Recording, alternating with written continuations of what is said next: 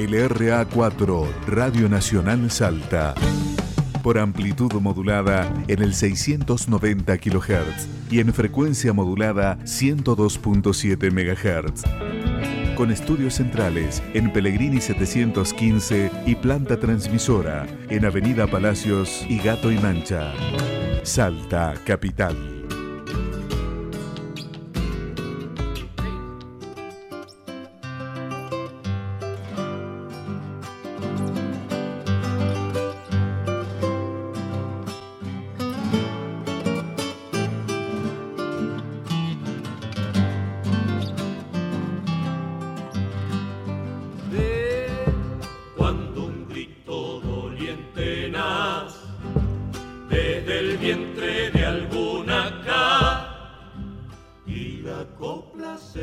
Bienvenidos a Argentina Canta Así, bienvenidos al programa que recorre la historia del canto argentino. Acá estamos en esta hermosísima mañana, 26 de octubre del 2019, listos para recorrer junto a usted este, y hasta las 10 de la mañana y quizá un poquito más la música argentina de la mano de nuestros grandes cantores, intérpretes, compositores. Vamos a tener este, un largo recorrido este, donde vamos a homenajear a uno de los grandes del folclore, vamos a recorrer la, música de, Cuyo, de la mano de, cantores norteños, vamos a entrevistar a Hernán Rapela, él fue bombisto de, Hernán Figueroa Reyes, locutor, periodista, este, productor de folclore, una, vida, eh, conoce la historia del folclore porque ha sido este, protagonista y testigo directo de, de los grandes momentos de la historia del folclore. Hernán Rapela va a estar acá en Argentina Canta Así. Con él vamos a estar en contacto más tarde. Y como siempre también en el bloque Nuevos Artistas, Silita presentando un nuevo artista que nos trae un disco eh, para que conozcamos todos. Esto es Argentina Canta Así, así comienza. En la operación técnica está Ariel Campos. En la producción desde Buenos Aires, Silvia Guzmán. Y empieza a sonar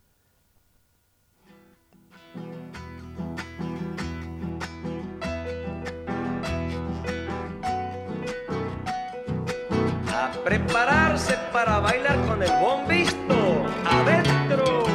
Se acerca el fin de semana, me voy camino a la banda, al baile de la ensenada, con sus ricas empanadas y mi guitarra templada para bailar en la cena. Vitillo toca que el bombo aquí está. Marcame el compás que hay que zapatear. Hacele decir talega de pan. Métele nomás, Vitillo toca.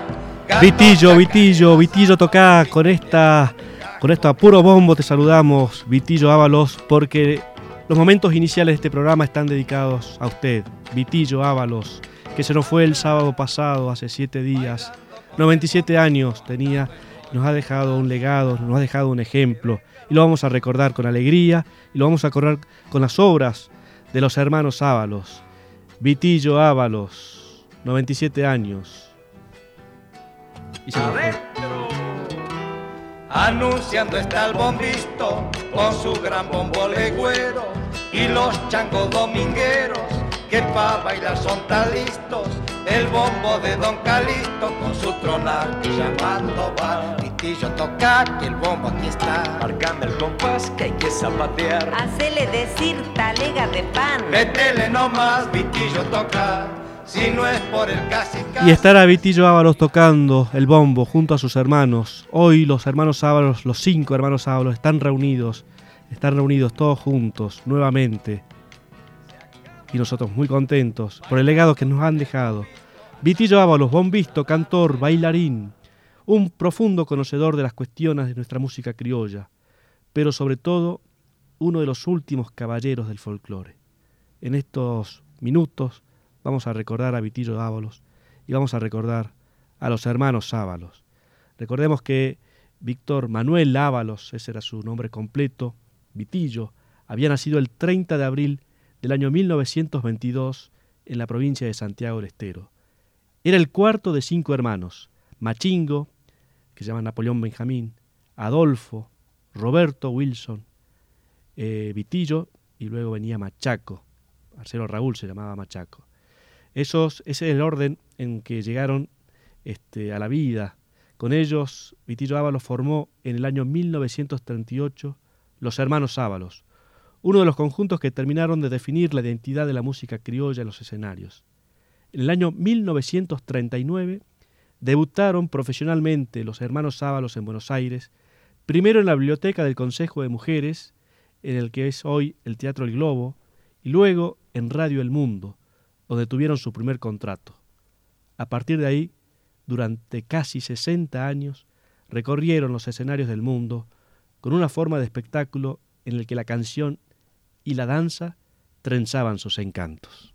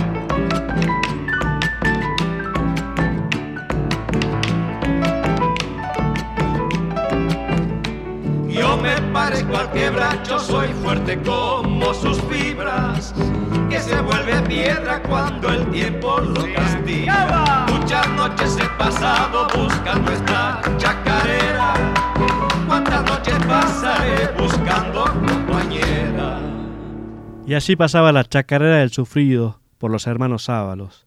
Ah, recién decíamos, eh, debutaron profesionalmente los hermanos Ábalos en el año 39.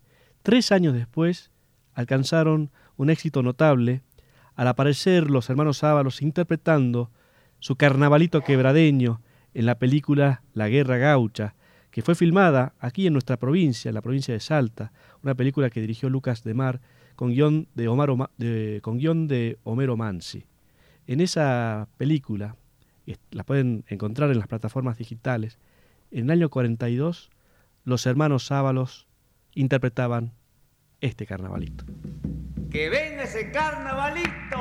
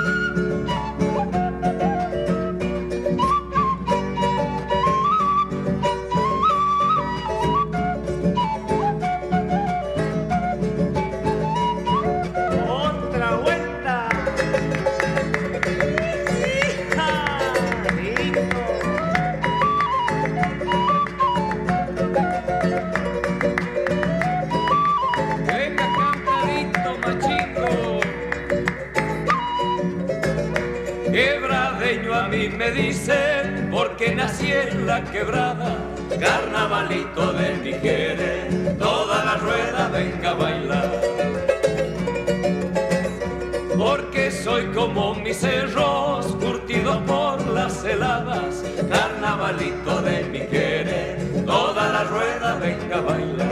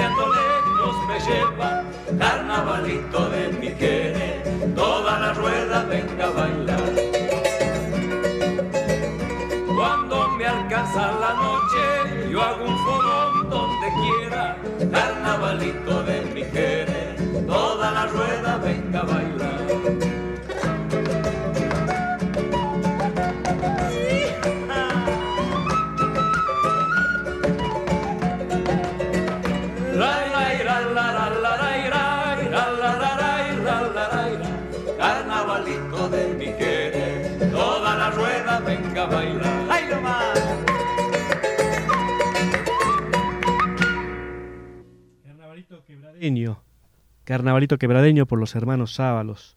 los hermanos Sábalos fueron uno de los conjuntos que adelantarían lo que llamamos en la década del 60 el boom del folclore.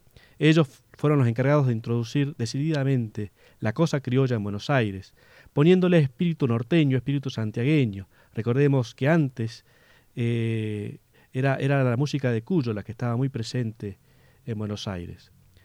Los hermanos Sábalos ofrecían verdaderos tratados musicales en cada una de sus presentaciones, con indicaciones coreográficas, con explicaciones a medida que transcurría la actuación sobre cada una de las características de, los ritmos que estaban tocando, como la samba, la chacarera, el gato, el carnavalito.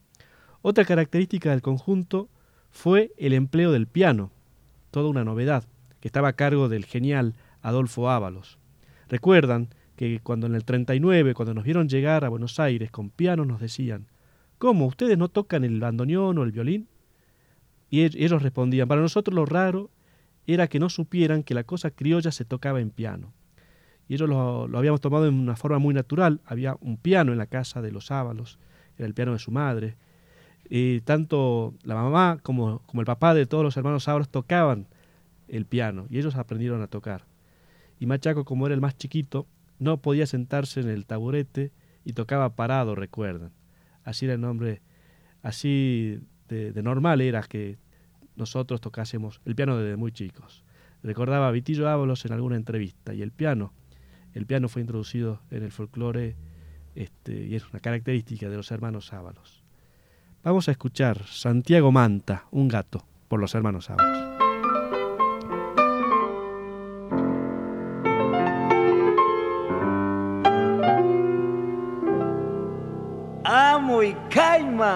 Santiago Manta.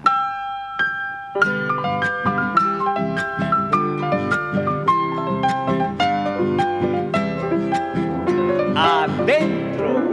Este gato es cortadito como gusta ya mi pago. Cuando bailan en Santiago, llámenme cimiento yuya.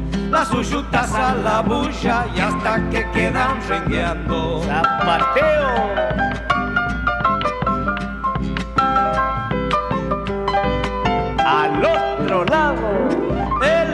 Que llegue a viejo no se quede con las ganas. Otro zapateo.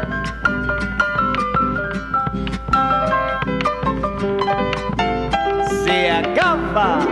Cuando mudanciar no pueda, de algún modo de semaña. Y que venga la segunda.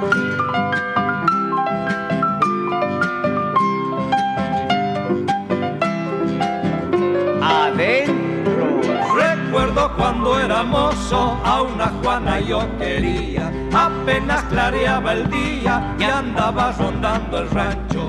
No me admito que un carancho buscando pollas con cría. Zapateo.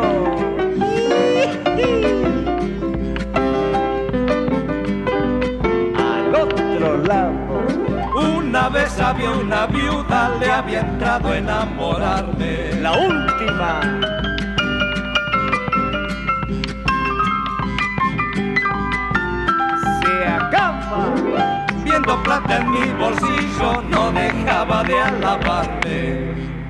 Santiago Manta, por los hermanos Sábalos. Santiago del Estero estaba presente siempre en sus corazones. Recuerdo en una entrevista que Vitillo Ábalos dio para este programa, él decía que soñaba, que se imaginaba caminar por las calles de Santiago, a pesar de que estaba tan lejos y a pesar de tantos años que ha vivido en Buenos Aires, prácticamente desde los 17 años hasta sus 97 años en Buenos Aires, Vitillo Ábalos, pero siempre Santiago del Estero presente en su corazón. Y lo vemos reflejado en esta samba que vamos a escuchar ahora, Mi Pachamama.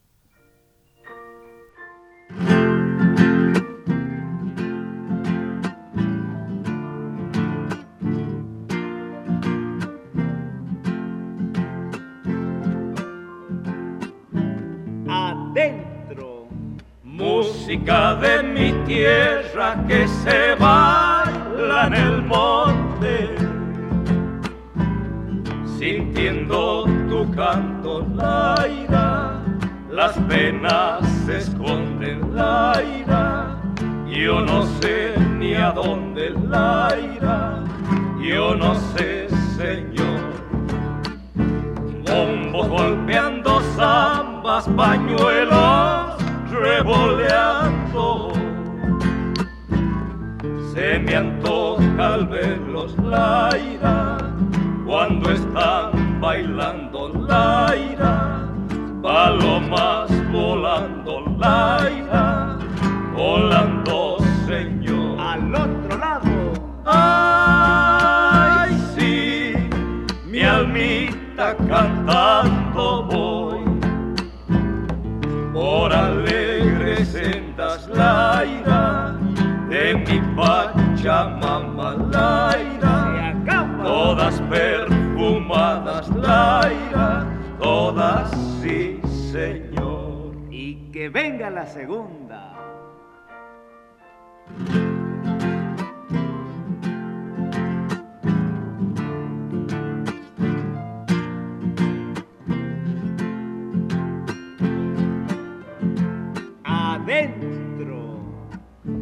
Ojitos de esperanzas, boquita de claveles, tienen por mis vagos la ira, tierra de quereres la ira, todas las mujeres la ira, todas sí, Señor. Cuando voy por pensamiento. Parece un vaquiano Laira, en campo desierto Laira, jineteando al viento Laira, al viento Señor. Otro cambio. Ay, sí, mi almita cantando voy por alegres de mi Pachamama Laira, todas perfumadas Laira, todas sí, Señor. Mi Pachamama, esta samba de los hermanos Sábalos, por los hermanos Sábalos. Vamos a recordar un fragmento de la entrevista que, que- que tuvimos con Vitillo Ábalos en el 2017. Recuerdo que Silvita, nuestra productora, digamos, pactó la entrevista y era una un día de semana a las 5 de la tarde, y a las 5 de la tarde estaba Vitillo Ábalos impecable, con su traje y su corbata, esperando recibirla para, para tener una charla, una, una, una linda, una extensa charla, en la que Vitillo recorrió su vida, los, los primeros momentos, los hermanos Ábalos, cómo actuaban, cómo ensayaban, cómo estudiaban la música criolla, este, los escenarios que han recorrido, en fin. Vamos a, a recordar un fragmento de esa entrevista. Vitillo Ábalos en Argentina canta así. ¿Cómo? ¿Qué recuerda de Santiago del Estero? Ay, ay, ay, ay, Silvia. Eh, no solamente lo extraño, sino que sueño que camino por Santiago del Estero. En la distancia se agrandó mi amor a Santiago del Estero. Yo tenía 17 años, una edad que no era ni grande ni chico. Y le cuento, no, no como más recuerdos, sino simplemente como información. Llegué a Buenos Aires, Santiago del Estero tenía escuela primaria, secundaria y nada más. Papá se recibe en Buenos Aires de médico odontólogo, el primer médico odontólogo de la provincia, Santiago del Estero. Y Machingo estudiaba en Santa Fe, eh, Adolfo en Tucumán para ser farmacéutico, había ser bioquímico primero. Y papá, como Santiago tenía escuela primaria y secundaria nada más, hace una segunda casa en Buenos Aires, 1939. Volviendo a su pregunta, eran unas- unos lagrimones tremendos, Silvia. Estuve tres días sin salir a la calle de, de miedo a que me pise el tren, era el tranvía. Estuve tres días asustado, no quería salir a la calle. Y por ahí salí a la calle muerto de miedo, pero era el tranvía. Fue tremendo este una no sé si fue una conmoción, Un cambio pero rotundo. fue tremendo, tremendo, ¿eh? Hasta que se Poco ambientó y se afincó en Buenos Aires al final. Claro. O sea, nosotros no venimos a, a conquistarlo con el nombre de Hermanos Ábalos. Veníamos porque Santiago no tenía estudios superiores. Sí. Este, y el año 39, Machingo y Adolfo, los dos mayores, hacen un contacto con el Consejo de Mujeres en la calle Charcas entre Libertad y Cerrito. Y ahí hay un teatro en el contrafrente, un, un hermoso edificio, el, el Globo. Sí. No sé si usted lo conoce el teatro. No. no, no. Bueno, esa- cuando andes por la calle Charcas, ahora se llama Alvear, acuérdese, entre Libertad y Cerrito, a mitad de cuadra, ahí está el Consejo de Mujeres, no sé si todavía se llama así. Eh, y nos prestan el, el teatro. El título, Patios Provincianos eh, no era solamente al patio de casa, Avellaneda 33 en Santiago del Estero, patios provincianos, todo el país. Y fue un, un aplauso tan importante para nosotros que le pedimos a papá permiso por cinco años. Que no, muchachos, no, te está terminando la guerra mundial, no es el momento. Tenía razón. Hablamos con mamá y él dijo, bueno, les doy permiso por cinco años. Lo que él no sabía que fueron 60 años. 60 años. 60 años juntos. Por el país, por el mundo. Por el mundo, entero. Tailandia. Eh, Bangkok, India. Tailandia, India, Karachi, Pakistán, Hong ¿Cómo Kong. fue tocar música folclore? Eh, Una experiencia hermosa, Silvia. Gracias a... Se, se trabajó dos años antes. Makiko vino del Japón, 1964, para contratarnos. Y Roberto le preguntó, ¿por qué Makiko este, hablaba bien castellano, Makiko? ujú. Una chica muy interesante, este, muy culta. Eh, la guerra fueron víctimas todos los coliseos, todos los teatros. y posterior a la guerra, estaban todos ya los teatros comprometidos dos años antes. Claro. O sea, de que, ¿por qué no actuar 64? Estaban todos los coliseos comprometidos. Y actuamos, después de la visita de ella, 1966. Este, y papá alcanzó a vernos, este, muere joven mi padre, no llegó a los 60 años, este, pero alcanzó a, vernos actuar y él decía, pensar que vos, machingo, sos médico odontólogo y no has usado nunca eh, el consultorio, y vos, Adolfo, sos farmacéutico y no has vendido una aspirina tampoco. Y Robertito fue a Paraná a los 17 años, maestro del campo. Tenía 17 años, faltaban maestras, maestros. Fue a Paraná, hizo el profesorado entre Ríos y también no usó este, su licenciatura. Yo y Machaco terminamos el Nacional en la calle Libertad entre Juncal y Bustamante. Y amagué, amagué, abogacía. Me aprobaron este, derechos romanos, pero más torcido e imposible. Me dediqué a estudiar los secretos de la alforja criolla y mis hermanos algo parecido. Cuando más eh, sabíamos cosas de la alforja criolla, mejor la interpretación. Claro.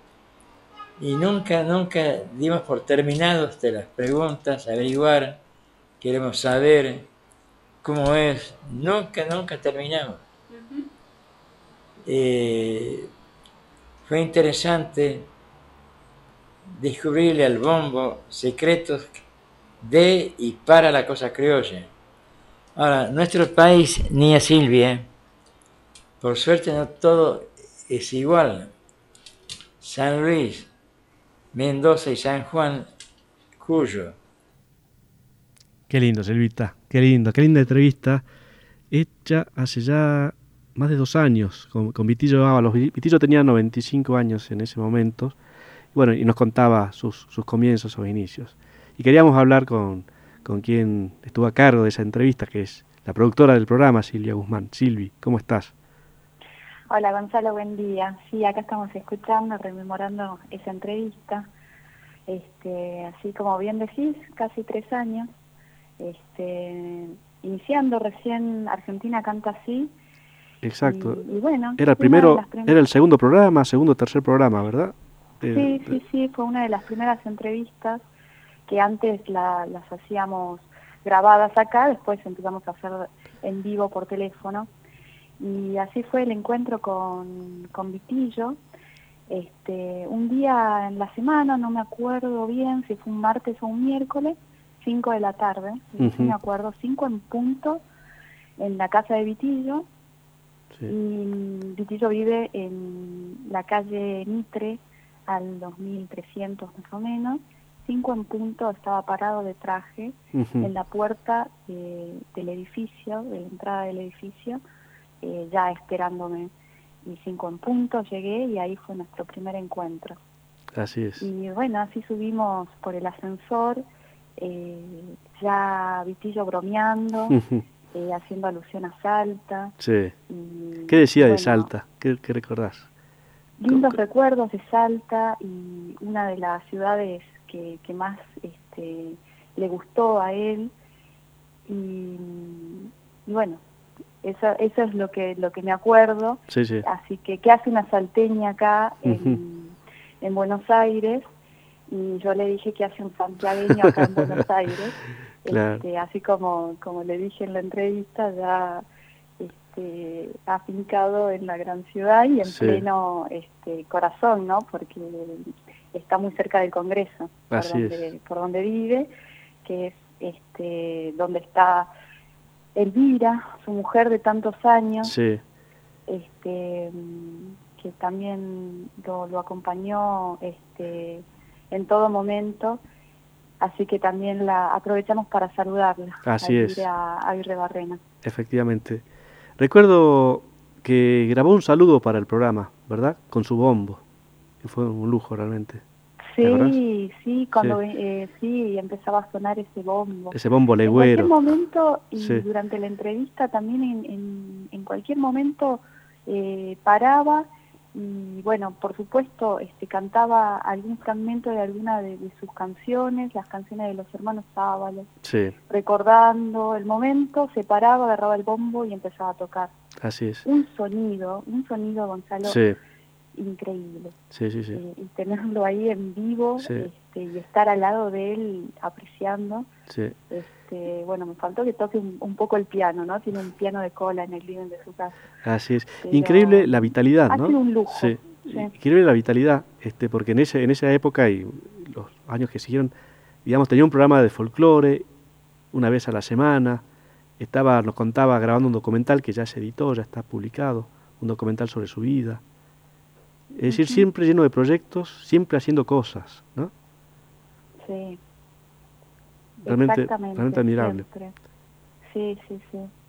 Este, una vitalidad tremenda y, y bueno, este, quería también este, sacar a relucir, ¿no? Cómo lo, lo recordaron los principales diarios eh, en el momento y la tristeza, ¿no? Porque el folclore ha estado de luto, despidiendo Sí. a Vitillo. Sí, sí, sí. Y, y sí, lo- los principales diarios, La Nación, diciendo que, bueno, se va el último de los hermanos Sábados a los 97 años.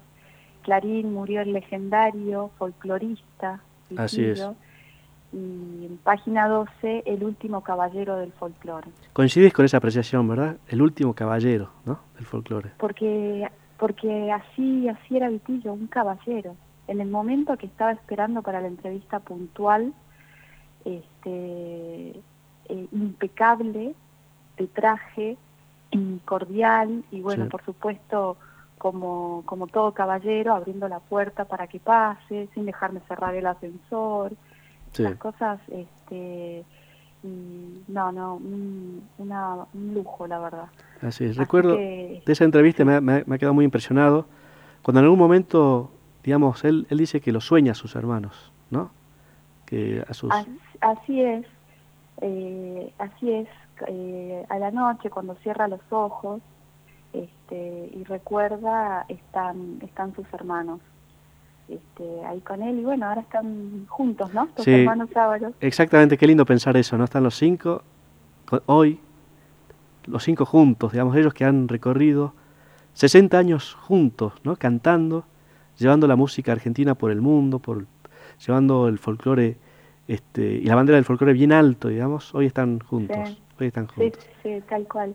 Tal cual y aparte Vitillo este, ha estado siempre con músicos, con los nuevos artistas, con músicos jóvenes, entonces dejó el legado, Sí. pasó la posta Sí, y, sí. y muchos este, pudieron aprender y, y compartir con él, porque su casa este, era un mundo de gente. Así es. Todo el mundo podía llegar y estar, y, y Vitillo con las puertas abiertas para compartir.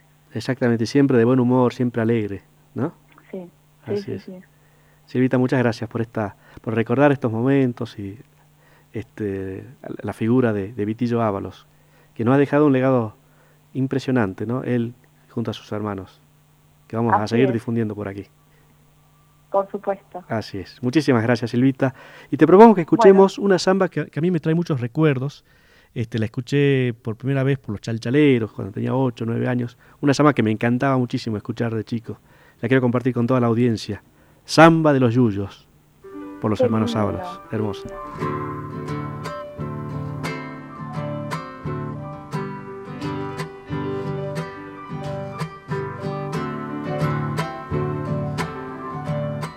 Adentro.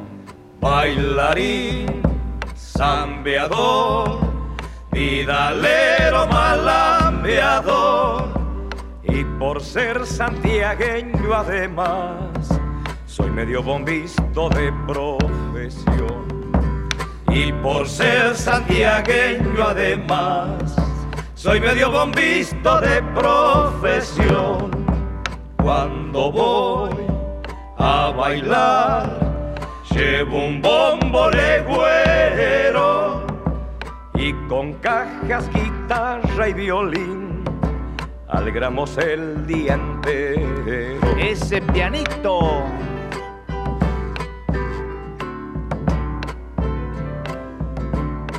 Al otro lado. Yuyos hay para el mal, otros que hacen en Yo conozco un gualicho mejor, samba de los yuyos pa' enamorar. Se acaba. Yo conozco un gualicho mejor, chinita y samba de los yuyos pa' enamorar.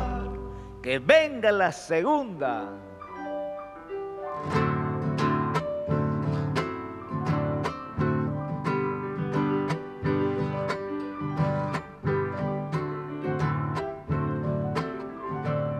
Adentro. Hay que ver la ciudad, la mujer tan hermosa allí, alajita y donos al bailar, pero más me gusta cuando es de aquí. Alajita y donos al bailar, pero más me gusta cuando es de aquí. Anteayer, ay no más, si supieran con quién me hallé, con la hija de don Baltasar, creo que el domingo la voy a ver. Ajá.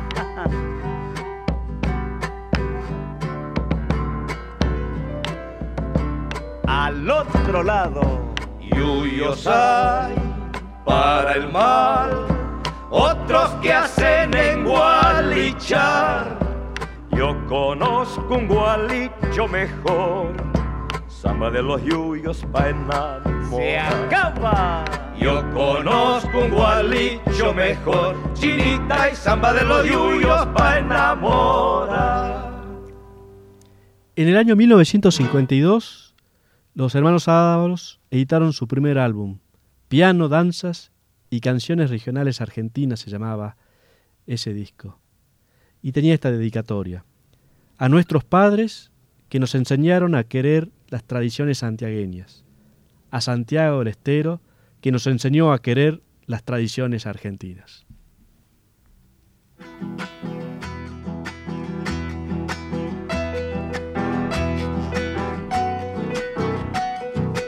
a prepararse para bailar con el bombisto adentro. Se acerca el fin de semana, me voy camino a la banda, al baile de la ensenada, con sus ricas empanadas y mi guitarra templada para bailar en la cena. Mi tillo toca que el bombo aquí está. Marcame el compás que hay que zapatear. Hacele decir talega de pan. Métele nomás, mi tillo toca. Gatos, chacareras, zambas, repiqueteando de cajonear. Vitillo, Vitillo Ábalos, estamos en este bloque homenaje recordando al gran Vitillo Ábalos, aquel que nos ha enseñado tanto con, su ejemplo, con su compromiso con la música, aquel de una vitalidad realmente envidiable, este, hasta el último día de sus, hasta, hasta su último día demostró este, su destreza con el bombo, este, marcando los pasos a los bailarines, enseñando a las nuevas generaciones. Creo que con mis hermanos, decía eh, Vitillo Ábalos, hicimos un gran aporte en la danza, la música y, en el repertorio, en la difusión y en la enseñanza, decíamos. Ahora voy a cantar para ustedes una chacarera, una samba, una huella, un triunfo, un escondido, son danzas. Porque el día que la gente deje de bailar, decía Vitillo Ábalos, se muere todo el arte popular. Esa es la importancia de la danza, remarcaba Vitillo. Lo que un buen médico diagnostica mal, el arte popular diagnostica bien. ¿Querés ser feliz? ¿Querés ser feliz? Cantá, bailá, toca un instrumento, hace palmas, movete, decía Vitillo Ábalos. Y él lo hacía, él lo hacía. Y, ha llegado a los 97 años, con una vitalidad realmente increíble. Vamos a escuchar ahora el bombo de Vitillo Ábalos. Disfrutemos de eso.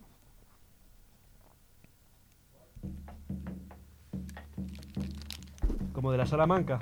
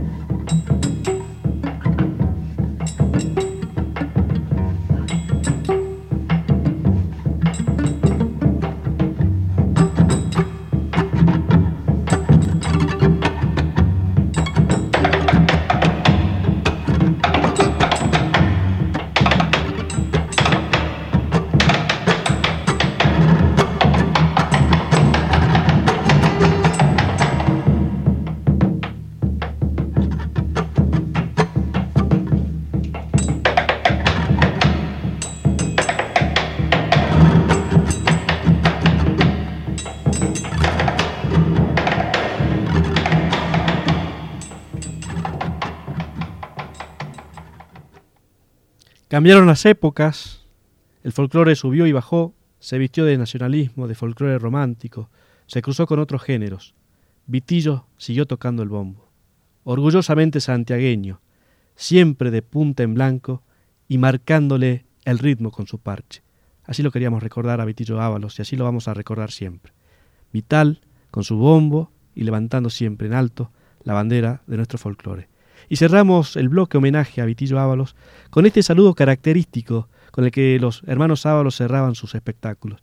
Que tengo la, dicha de haber podido eh, ver un espectáculo de los hermanos Ábalos, recuerdo, allá en el año 92, acá en Salta, en el teatro que ya desaparecido, teatro que estaba en la calle peatonal, en una de las peatonales en nuestra ciudad, el Teatro de la Ciudad, precisamente.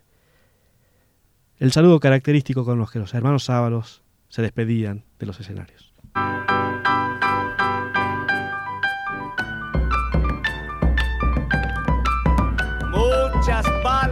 Todo el mundo arriba.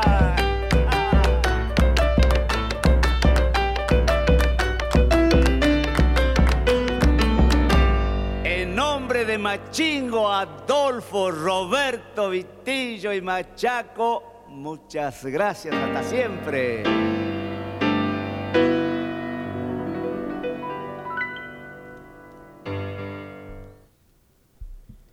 Y así pasaba el homenaje a, Vitillo Ábalos, este, que nos ha dejado hace una semana exactamente. Y nosotros seguimos aquí en Argentina Canta así, y nos vamos a Cuyo, pero nos vamos a Cuyo eh, de la mano de, de, voces norteñas. Vamos a escuchar cuecas en este bloque cantadas por norteños. Empieza, por ejemplo, un jujeño. Escuche qué bien que canta la cueca.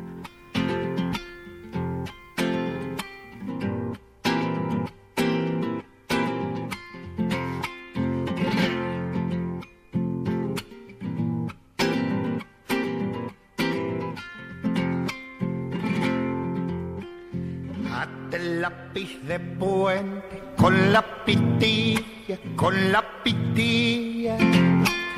Ate el lápiz de puente, con la pitilla, con la pitilla. Que es guitarra de pobre, cuerda añadida. Que es guitarra de pobre, cuerda añadida. Chalesna y cuchillos son las clavijas, son las clavijas de madera y se aprietan con salivita. De madera y se aprietan con salivita. Guitarrita emprestada es para el caso y es para el caso como mujer casada y en otros brazos. Como mujer casada en otros brazos.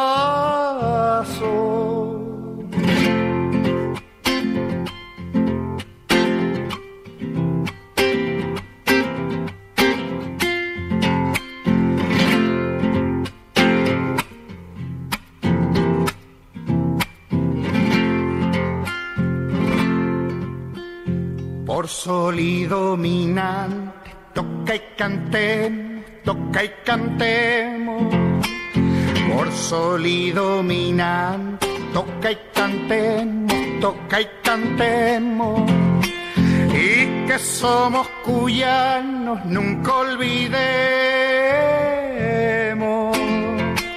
y que somos cuyanos, nunca olvidemos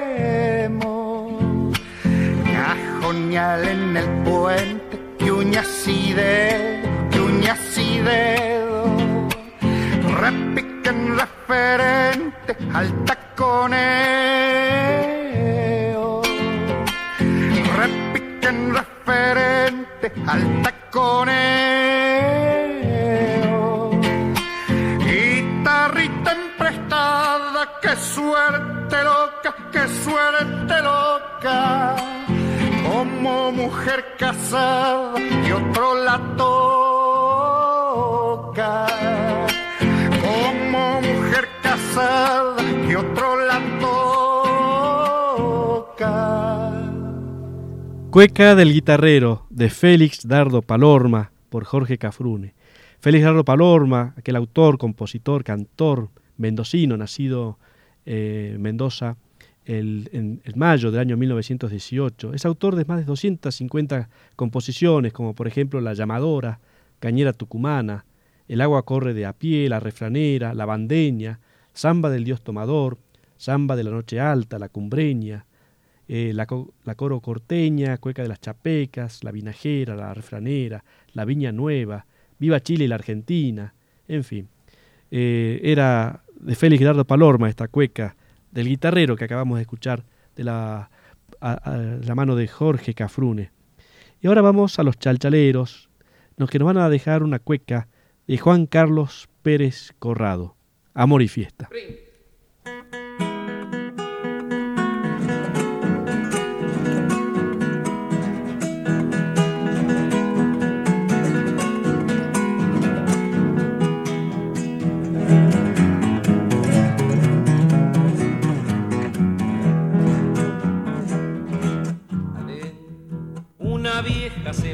De aloja y una moza coqueta y donosa al bailar esta cueca preciosa su cara de rosa se vuelve mimosa al bailar esta cueca preciosa su cara de rosa se vuelve mimosa una pena me deja y se aleja. Y una jarra de vino me agarra.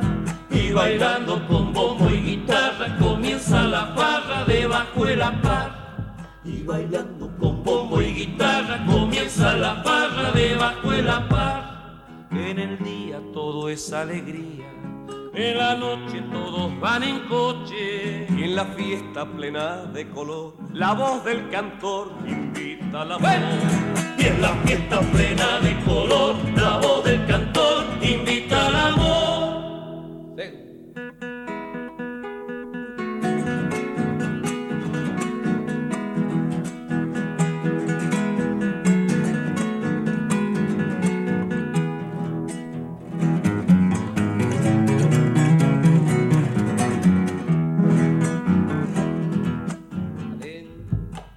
Calle se pierde en el valle.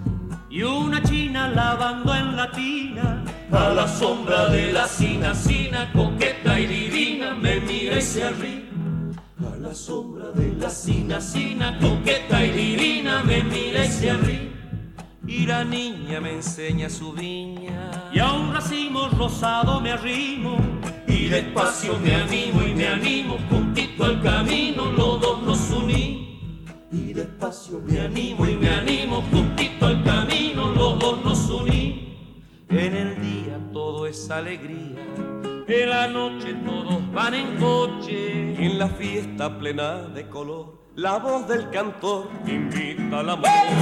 Y en la fiesta plena de color, la voz del cantor invita al amor.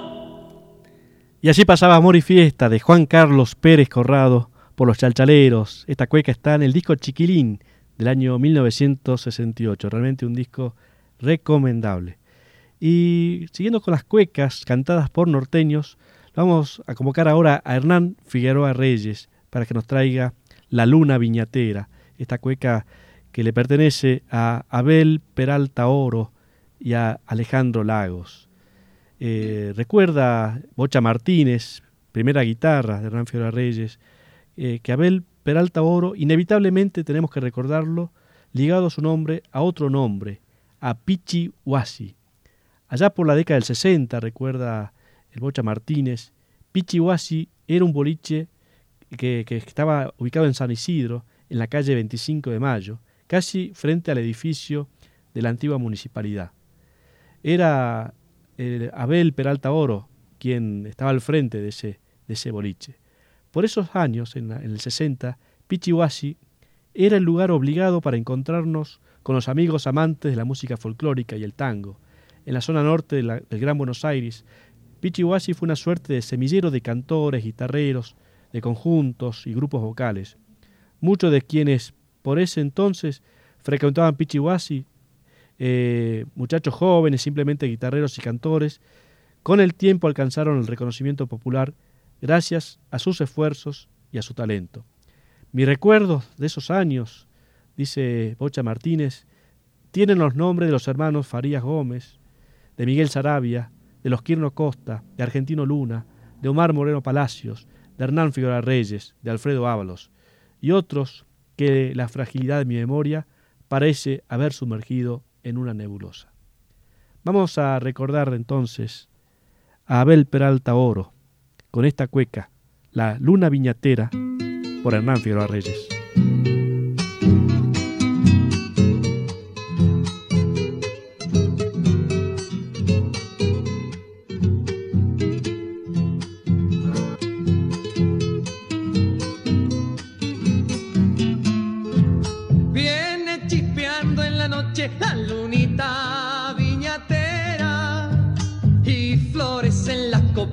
A orilla de las hileras. Y florecen las coplitas a orilla de las hileras. El surco llora su pena sangrando sobre el racimo. Baila en la noche serena la cueca pisando el vino. Baila en la noche serena la cueca pisando el vino. Donosa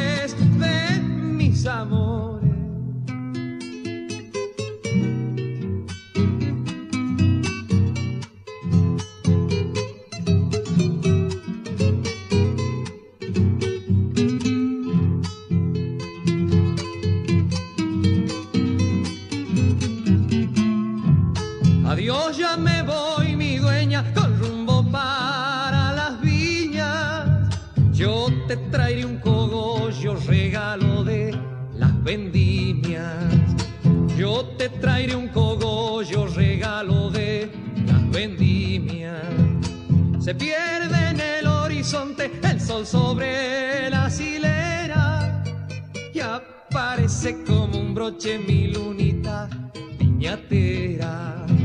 Y aparece parece como un broche mi lunita piñatea. Sueña, sueña donosa de mi Mendoza, sobre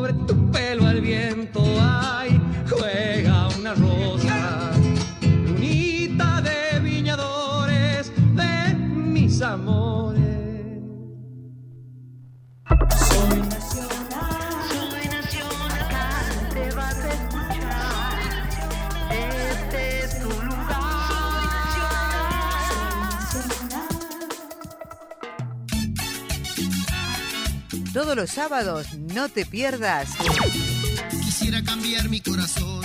Pasión Popular. Ya no quiero sufrir, ya no quiero llorar. Conduce Raúl Calpanchay del Grupo Barranquilla. Pasión Popular por AM690, la radio de todos. Pasión Popular. Elecciones 2019. Somos la única radio que está en cada Ya provincia de todo el país. Las noticias. Móviles. Acreditados. Protagonistas. Centros de cómputos. Análisis e información. Domingo 27 de octubre. Minuto a minuto. Todo el día. Programación especial. Tu elección es nacional. en todo el país. Rogelio Frigerio garantizó que habrá transparencia en los comicios de mañana. El ministro del Interior aseguró que el escrutinio provisorio va a ser más ágil que el de las PASO y que la jornada transcurrirá en paz. Frigerio dijo que esta elección tendrá mayor control por parte de la oposición y señaló que antes de la medianoche estará escrutado el 90% de los votos. Las urnas comenzaron a distribuirse ayer por todo el país y mañana las mesas abrirán a partir de las 8. Para saber dónde votás, ingresa a www.padrón.gov.ar. Por la presión preelectoral, el dólar marcó el récord de 65 pesos. La divisa estadounidense para la venta al público avanzó ayer un peso con 66 centavos y en la semana acumuló un alza de 4 pesos con 27. Internacionales. Tras la masiva marcha en la ciudad de Santiago, Sebastián Piñera dice haber escuchado los reclamos sociales. El presidente chileno escribió en su cuenta de Twitter que los chilenos piden un Chile más justo y solidario y que esto abre grandes caminos de futuro y esperanza. Tránsito. Poco tránsito en Aubasa, la Buenos Aires, La Plata, Ruta 2, 11 y 56 a la costa atlántica, teniendo en cuenta que mañana hay elecciones en cada localidad de todo el país. La ruta 88 de Mar del Plata a Necochea, totalmente normalizada, al igual que la autopista Richiri al aeropuerto de Ceiza. Ernesto Arriaga para Radio Nacional. Datos del tiempo. En Buenos Aires, 20 grados la temperatura, humedad 58%, el cielo despejado. En Bariloche, 5 grados la temperatura, 2 grados la sensación térmica, humedad 80%, cielo algo nublado. Argentina está informada por Nacional. Para consultar dónde votás el 27 de octubre, entra a radionacional.com.ar. Salta, tierra de músicos, poetas y cantores. Estará reflejado todos los sábados con la tradición y el folclore nuestro. Conduce el profesor Carlos Cocha. Salta, tierra de músicos, poetas y cantores. Los sábados de 19 a 21 por Nacional, la radio de todos. A mi país yo lo quiero de veras. Hola, ¿qué tal? Soy Germán Salomón.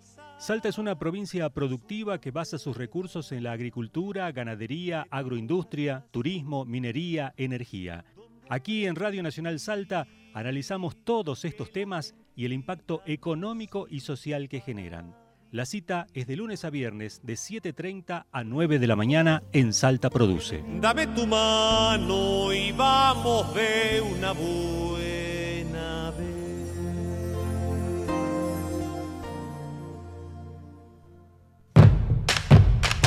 Desde Salta, Argentina, transmite LRA4 Radio Nacional Salta. por amplitud modulada en el 690 kHz y en frecuencia modulada 102.7 MHz. Con estudios centrales en Pellegrini 715 y planta transmisora en Avenida Palacios y Gato y Mancha. Salta, capital.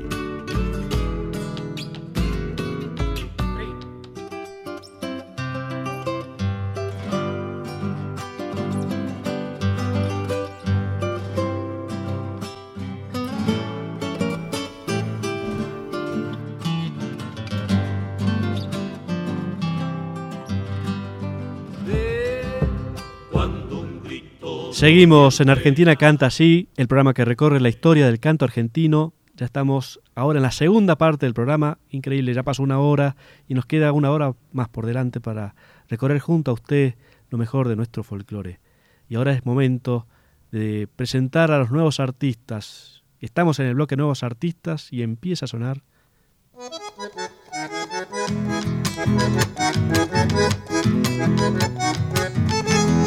Mandaron a tocar las campanas del olvido, así no me hice.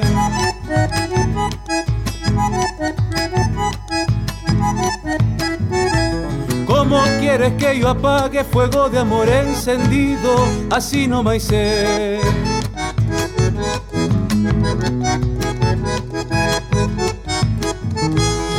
Tengo un dolor en el pecho y los doctores me dicen, así no me hice. Estamos escuchando al artista que Silvita hoy presenta en el bloque Nuevos Artistas, bloque que conduce y produce. Hola Silvia, ¿cómo estás nuevamente? Hola Gonzalo, sí, acá estamos presentando a este artista, Emiliano Cervini se llama, cordobés, este, nacido en Córdoba y criado en, durante larga parte de su vida en La Rioja, en Chilecito. Y estamos escuchando, este artista lo voy a presentar en diferentes etapas porque tiene una gran trayectoria, ya lleva 20 años en la música porque empezó desde muy chico y vamos a presentar hoy un disco que se llama Ofrendas, que en realidad es un homenaje al mismo disco Ofrendas que él eh, presentó hace 20 años atrás. Entonces este disco lo remasterizó, son en la mayoría composiciones de Emiliano Cervini y ahora hace 10 días eh, lo subieron a las plataformas Spotify y entonces ya se puede volver a escuchar porque vale la pena es un disco que sigue este, tomando vuelo y lo sigue presentando en diferentes festivales. Es más, Emiliano eh, va a estar en, en, Rosario el primero de noviembre y lo va a estar presentando ahí al disco. Y bueno, él por otra parte tiene otros discos a lo largo de su, de su carrera y lo que estábamos escuchando, El Palito, pertenece a esta saga de discos, por así decirlo. En realidad son tres volúmenes, ahora saca el último, que se llama Danzas Argentinas, que en la mayoría eh, son interpretaciones este, de, diferentes este, compositores. Y, bueno, él lo que busca es este, ir este, interpretando este, tocando diferentes estilos, diferentes ritmos, chacareras santiagueñas, vamos a escuchar muchas chayas riojanas, muchos motivos andinos, también del Cuyo del litoral, y hasta ritmos pampeanos, como dice Emiliano Cervini, que a veces son este, olvidados. Así que bueno, vamos a presentar a este artista cordobés, criado en la ciudad de Chilecito, en la provincia de La Rioja, y, voy a contar una, anécdota antes de seguir presentándolo eh, de la madre de, Emiliano Cervini, que me pareció muy interesante, Silvia Cervini, que ella es, este, hoy es directora este, de, danza ¿no? del, del Ballet Folclórico Nacional de Córdoba. Y me pareció muy interesante porque es el legado y la enseñanza que le ha dejado a sus hijos. y la anécdota es la siguiente. Silvia, cuando tenía 12 años, este, ya había comenzado a, tomar clases de danza folclórica. Y un día paseando, cuenta ella, por el centro de Carlos Paz, este, quedó encantada con un par de zapatos que había en la vidriera eh, por las callecitas de, Carlos Paz y estaba con sus padres. Este, y le había pedido a su mamá si se los podía comprar y la madre, por la situación económica de esos momentos, de esos tiempos, la verdad que no podía comprárselos y les dijo que no podía.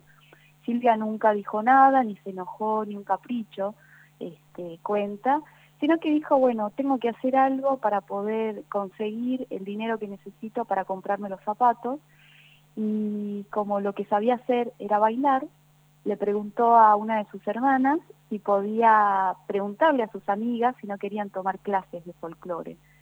Y bueno, se, se anotaron algunas amiguitas de, de su hermana y así tuvo seis alumnitas que fueron sus primeras, este, sus primeras clases de, de danzas que dio. Este, le preguntó a su mamá si podía correr los sillones del, del living de la casa y bueno, ahí transformó su casa en su primera aula y bueno, juntó esa plata que necesitaba y fue y se compró los zapatos que quería. Entonces cuenta Silvia que esto es eh, la lección que ella aprendió en su vida y fue lo que le transmitió a sus hijos y los crió con esos valores. Así que escuchémoslo a Liliano Cervini, que le preguntamos justamente que eh, cuando, cuando, cuando piensa ya, este, luego de, de todo este trayecto recorrido y lo que significa eh, el tiempo que es dedicarle a la música, a la disciplina, para lograr, digamos, este, los objetivos. Él ha sido este, revelación del Cosquín en el 2016.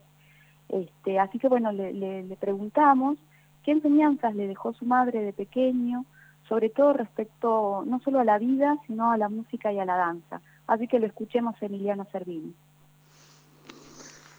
Bueno, las enseñanzas de mi madre con respecto a la música y la danza fueron muchas, pero creo que la más importante fue entender que la música y la danza folclórica como ritual, como costumbre, como, como forma de expresión, eh, siempre van juntas, van de la mano.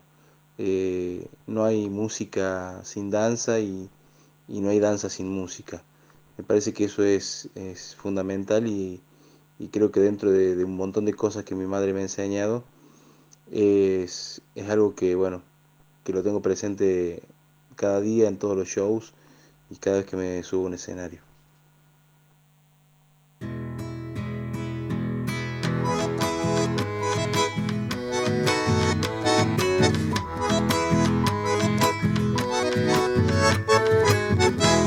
Amor le llaman fortuna, yo le llamo indiferencia. Porque nunca en los amores conseguí correspondencia.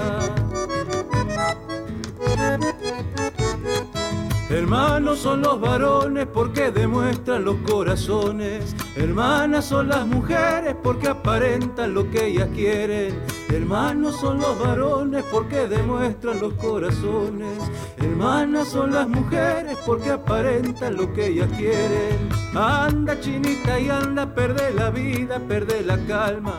Anda chinita y anda, por tus amores se va mi alma.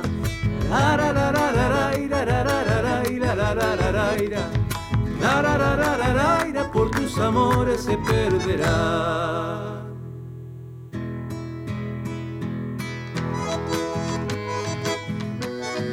Y bueno, aquí estamos escuchando Los Amores, este, interpretado por Emiliano Cervini, que pertenece al disco eh, eh, Danzas Folclóricas Argentinas, volumen 1. Y bueno, justamente les contaba que llega Cosquín, que fue artista revelación, y le preguntamos cómo vivió ese momento. Así que lo escuchamos, Emiliano. Bueno, la, el premio consagración de Cosquín es, es, un. Creo que es un reconocimiento que todo músico sueña con, con tener. Y yo lo viví con mucha emoción, con mucha alegría, con muchísima felicidad. Este, y al otro día, cuando, bueno, cuando, cuando caí de, esa, de ese sueño que fue la noche donde me entregaron el, el galardón, también lo tomé con mucha responsabilidad y decir, bueno, eh, me toca a mí levantar este estandarte, eh, luché mucho por tenerlo y bueno, eh, a llevarlo con responsabilidad y con altura y tratar de estar justamente a la altura de la, de la circunstancia. ¡Firmeza!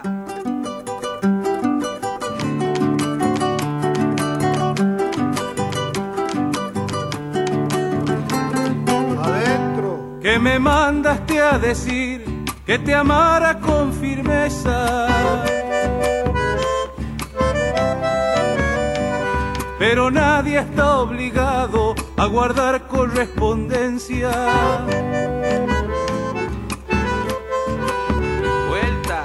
Darás una vuelta con tu compañera, con la tras trasera, con la delantera, por este costado, por el otro lado, con ese modito, ponele el codito, ponele el oído, también los sentidos, como corresponde, una mano al hombro, retírate un paso, dámele un abrazo, otro poquitito, tírale un besito. Ay, no, no, no, no, que me da vergüenza, tápate la cara, que te doy licencia. Allá va mi corazón, dirigido en un papel, llorando gotas de sangre por una ingrata mujer. Qué lindo, y así estamos escuchando también, seguimos homenajeando a los hermanos Ábalos. Hemos escuchado eh, La Firmeza, interpretado por Emiliano eh, Servini. Y bueno, Emiliano también, este, con tanta trayectoria, tanto camino andado, eh, tiene otros discos como Canción Pueblera y Luz de Andar, que son del 2010, que fueron producidos por Roberto Cantos, que es uno de, del dúo Coplanacu, este, que también hemos entrevistado eh, hace, hace un tiempo atrás en Argentina.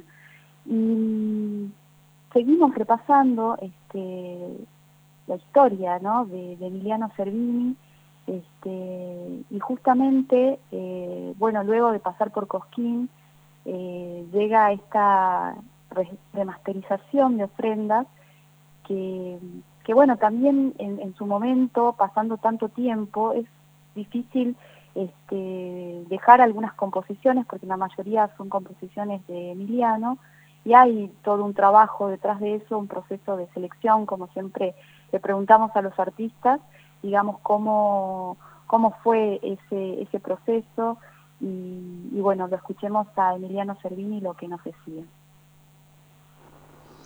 Bueno, fue un proceso muy, muy emocionante porque volví al mismo estudio con el mismo técnico que hace 20 años habíamos grabado aquel primer disco, pero volví, bueno, siendo el que soy hoy. Entonces, volver a escuchar aquellas canciones con esa ternura, con esa inocencia, con esa frescura, eh, y bueno, remasterizarlas, ya eh, mirarlas con ojos de una persona que tiene 20 años en la carrera, eh, volver a enamorarse de, de esa sencillez, sentir que la esencia está intacta.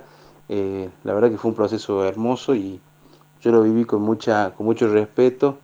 Y, y la remasterización y, y ponerlo en las redes sociales me pareció una forma muy linda de, de actualizar eh, aquel viejo disco que nos dio muchísimas satisfacciones en su momento y que aún hoy sigue siendo parte de, nuestra, de nuestro mensaje.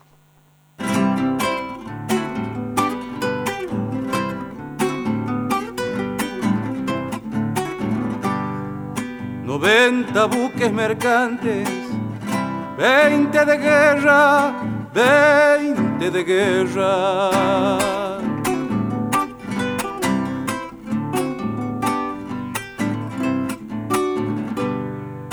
Vienen pechando arriba las aguas nuestras, las aguas nuestras.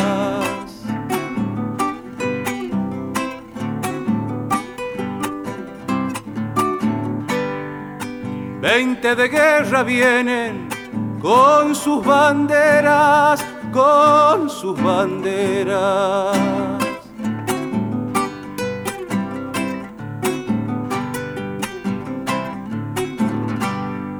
La pucha con los ingleses, quien los pudiera, quien los pudiera. Qué lindo que estamos escuchando esta interpretación de La Vuelta de Obligado. Emiliano Servini encanta. Y bueno, este, Emiliano eh, tuvo, este, bueno, primero vamos a escuchar, eh, hay una, una composición muy linda este, de Julio Argentino Jerez, que, que bueno, le, eh, le gusta demasiado a Emiliano, que va a estar, justamente es un pequeño adelanto, esta interpretación que hace de El Pamperito, eh, pa- en, en el volumen 3 de Danzas Folclóricas Argentinas. Así que bueno, escuchemos la historia de El Pamperito.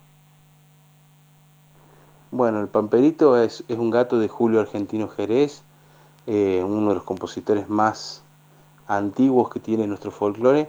Yo lo escuché cantar por diferentes cantores eh, a lo largo de, mucho tiempo que me dedico a esto, eh, Carlos Infante, por Rally, por diferentes este, cantores, y la verdad que es, un- es una canción, un, un gato que tiene lo que estábamos buscando, que tiene mucha alegría, mucho ritmo, eh, y bueno, nos quedó bien en la banda, lo empezamos a, a cantar y la gente lo recibió bien, y bueno, se transformó en el primer corte de este volumen 3 de las danzas folclóricas argentinas.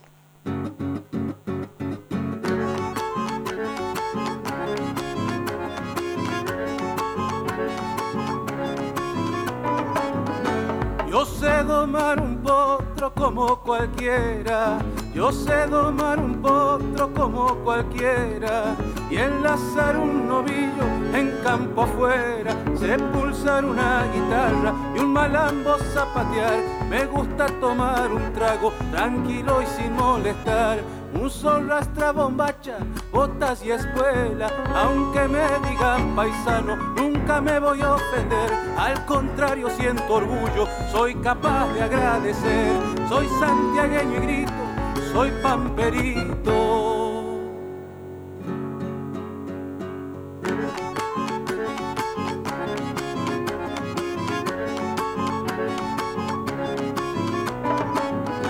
Sin ser del mismo pelo, tengo tropilla. Sin ser del mismo pelo, tengo tropilla. Cinco son parejeros y dos de silla. Tengo un zaino pata blancas, un tobiano y un gateao. Otro negro cico blanco, más ligero que un venao. Un rosillo y un bayo y otro tordillo. Diez leguas a la redonda, no hay que me pueda alcanzar. He ganado más cuadreras que choclos tiene el maizal. Soy santiagueño y grito, soy pamperito. Qué lindo, qué lindo el pamperito. Estamos escuchando esta interpretación de Emiliano Servini. Y ahora sí vamos este, entrando a este disco, eh, Ofrendas, que ya está subido en las plataformas en Spotify, que es un disco que, tiene mm, eh, zambas, chacareras, está Samba por Voz, este, que son composiciones de Emiliano, La Discípula, Perfumada, este, Morada Copla de Ausencia, que lo recomiendo y va- ya vamos a, a ir escuchando algunas este, zambas, algunas canciones de este disco. Eh, estamos haciendo un repaso de toda este, la trayectoria de Emiliano Cervini y, bueno, Emiliano tuvo este, a un gran, eh, gran este, referente del folclore argentino que ha bendecido los inicios de, su carrera, ¿no? por así decirlo, eh, que es Alfredo Ábalos. Y bueno, él siempre, eh, Emiliano, en su este, repertorio, en, en sus letras, en sus canciones, siempre busca dejar eh, un mensaje social, ¿no? Busca transmitir eh, ya sea las experiencias o un mensaje positivo. Y, y bueno, le hemos preguntado justamente qué, significó para él, ¿no? Justamente tener esta bendición de Alfredo Ábalos. Así que lo escuchemos, Emiliano Servini. Dejar un mensaje, comprometerse, me parece que es fundamental en los tiempos que corren. Yo siempre he luchado para que las canciones eh, dejen de alguna manera u otra un mensaje claro, concreto y que, y que ayuden a generar algún cambio si es necesario o que, o que contribuyan a, a un montón de voces que están tratando de decir un montón de cosas. Siempre trato de, de ponerme desde algún lugar eh, que me represente, ¿no? Y, también creo que, bueno, hay veces que uno le canta a la tradición, a la cultura, al paisaje y a veces también a, la- las diferentes luchas sociales. Eh, y creo que bueno, que Alfredo Ábalos, el maestro Alfredo Ábalos, es justamente eso, eh, una persona que, que además de ser un gran cantor y un excelente bombisto, fue un, un referente en, en cómo decir las cosas, en qué cosas defender, eh, y nosotros siempre hemos tomado a Alfredo no solamente como un gran cantante y un gran bombisto, como decía recién, sino también como una persona que, que siempre fue claro en su mensaje. Creo que tenemos un montón de referentes como él. Afortunadamente a mí me tocó grabar con él, conocerlo, eh, y me parece que ese tipo de artistas es con los que me siento representado.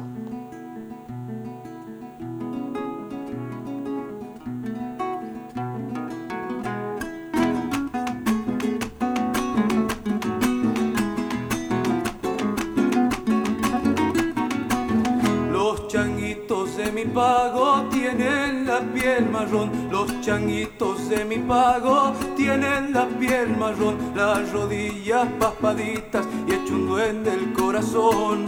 Las manitos paspaditas y hecho un duende el corazón. La siesta es un lorerío cuando quieren jugar a la pelota descalzos, cancha de tierra y amistad. El cochito baila el gato y el beto vende pan.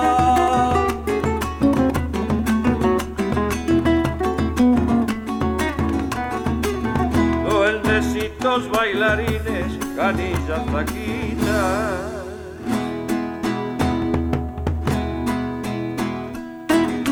Vamos muchachos, y se va la segundita. Amalaya que de grandes no vayan a olvidar. Amalaya que de grandes no vayan a olvidar el olor de la jarilla y su madre al amasar. El olor de la jarilla y su madre al amasar. Y que de mi chilecito no se vayan a volar como pájaros soncitos sin saber a dónde van. Ay, como la primavera no se va a adelantar.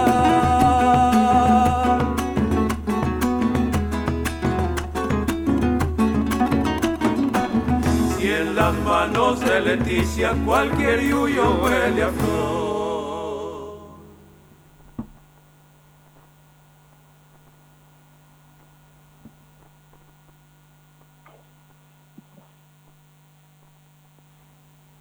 Mientras.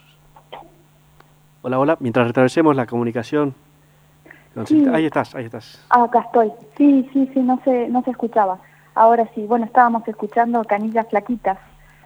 Este, así que bueno, así eh, presentamos a Emiliano Cervini y bueno, como a todos los artistas que presentamos, Gonzalo, este, les preguntamos justamente de todo el cancionero, de todo su, su trabajo, qué chacarera, qué cueca o qué gato, samba eligen y por qué lo hacen.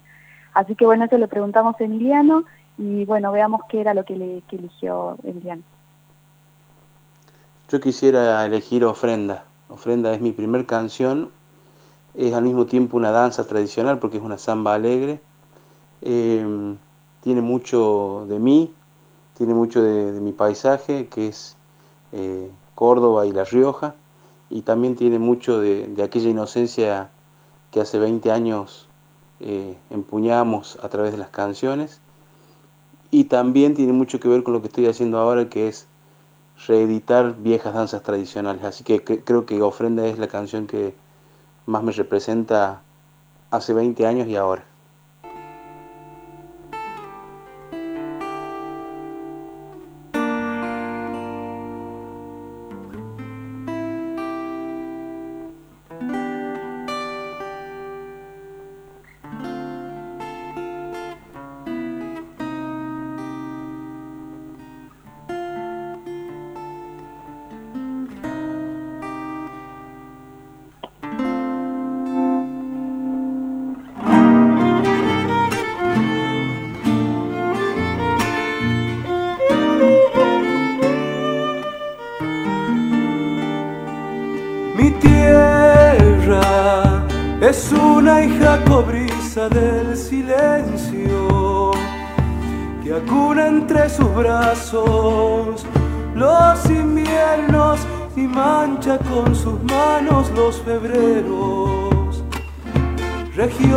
Sol, patria del vidalero.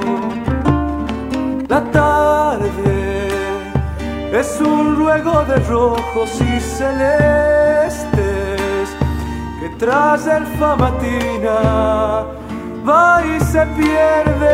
Mi niño diapasón es una fiesta.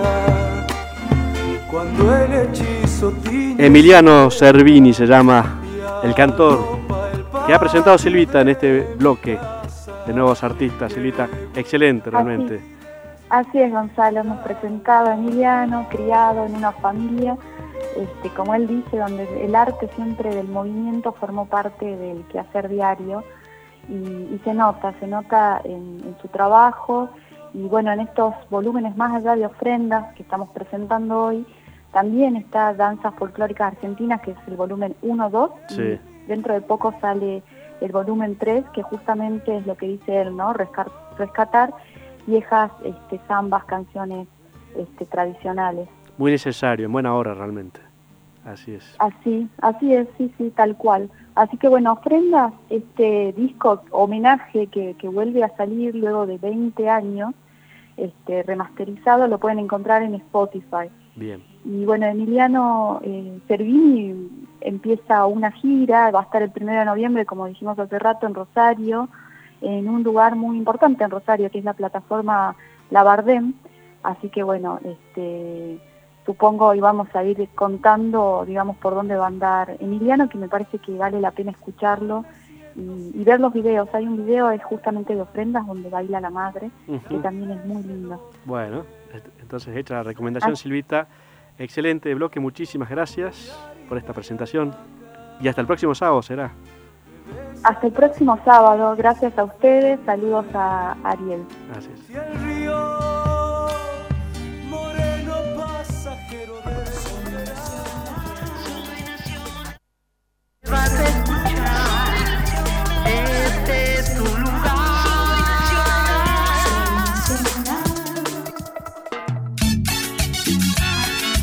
Todos los sábados no te pierdas Quisiera cambiar mi corazón.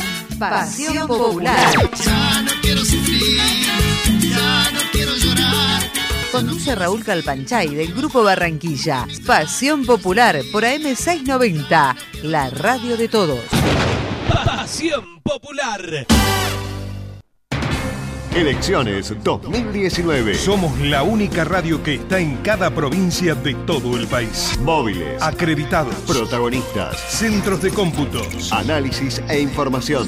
Domingo 27 de octubre. Minuto a minuto. Todo el día. Programación especial. Tu elección es nacional.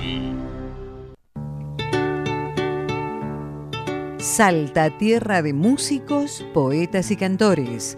Estará reflejado todos los sábados con la tradición y el folclore nuestro. Nacional. Conduce el profesor Carlos Cocha. Salta, tierra de músicos, poetas y cantores. Los sábados de 19 a 21 por Nacional, la radio de todos.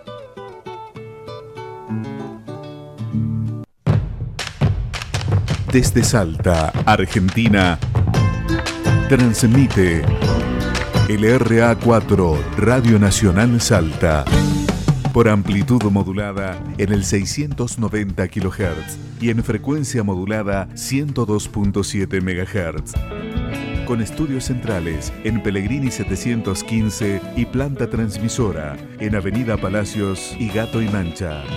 Salta, capital.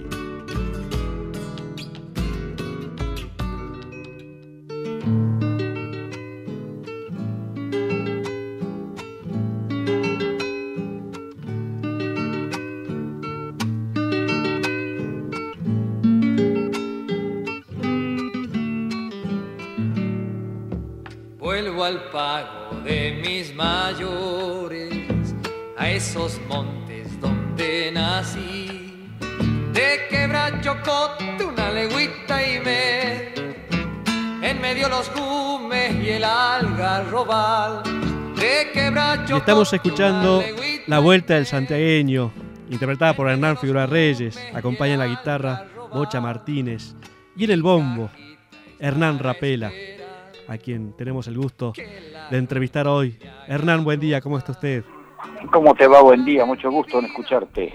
La verdad que una alegría realmente este, con esta vuelta del santiagueño y ahí ese, ese conjunto, esos tres changos este, que se juntaron allá en la década del 60, 63, si no me equivoco.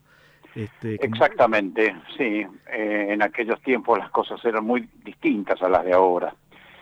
Ha pasado tanto tiempo, desde luego la desaparición de Hernán ha acrecentado su fama y su arraigo, lo quería mucho la gente, y con los años ha demostrado que por algo era. Sí, era muy sí, sí, sí. personal, cantaba muy bien y sobre todo tenía una- un, un gracejo y una simpatía que a veces es necesaria para los buenos artistas. Bocha Martínez, eh, después de deshacer nosotros el trío, anduvo haciendo algunas cosas hasta que ingresó los Huancaguá, Sí. tuvo muchos años con los Huancaguá, Así es, sí, sí, sí. en varias formaciones, después estuvo con Raúl Tomás, que también fue un integrante de los Huancaguá, haciendo un dúo El dúo Socavón. Socavón. Sí, sí, sí, sí.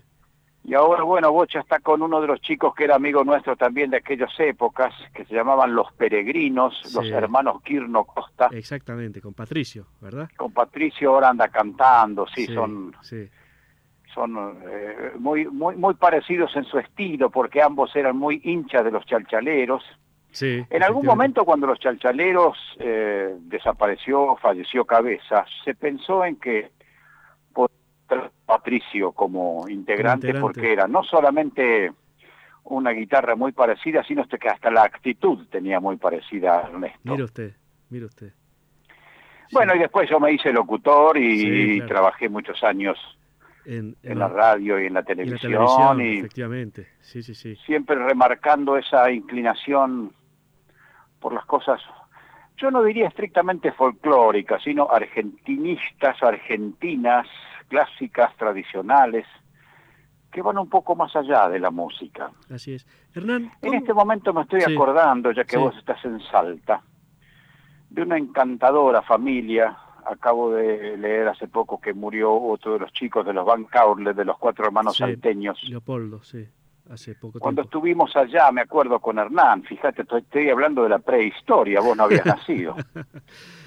Los chicos estos tan amables, tan agradables, nos pasearon por Salta y era tan lindo ese conjunto, ¿no? Sí. Qué conjunto precioso y, y afiatado y con aquel orgullo de vestirse de gauchos, no como ahora que parece que todo el mundo quisiera parecerse a los rockeros que suben al escenario, ya ni siquiera esa ese modal Sí, de asimilar la vestimenta tradicional. sí.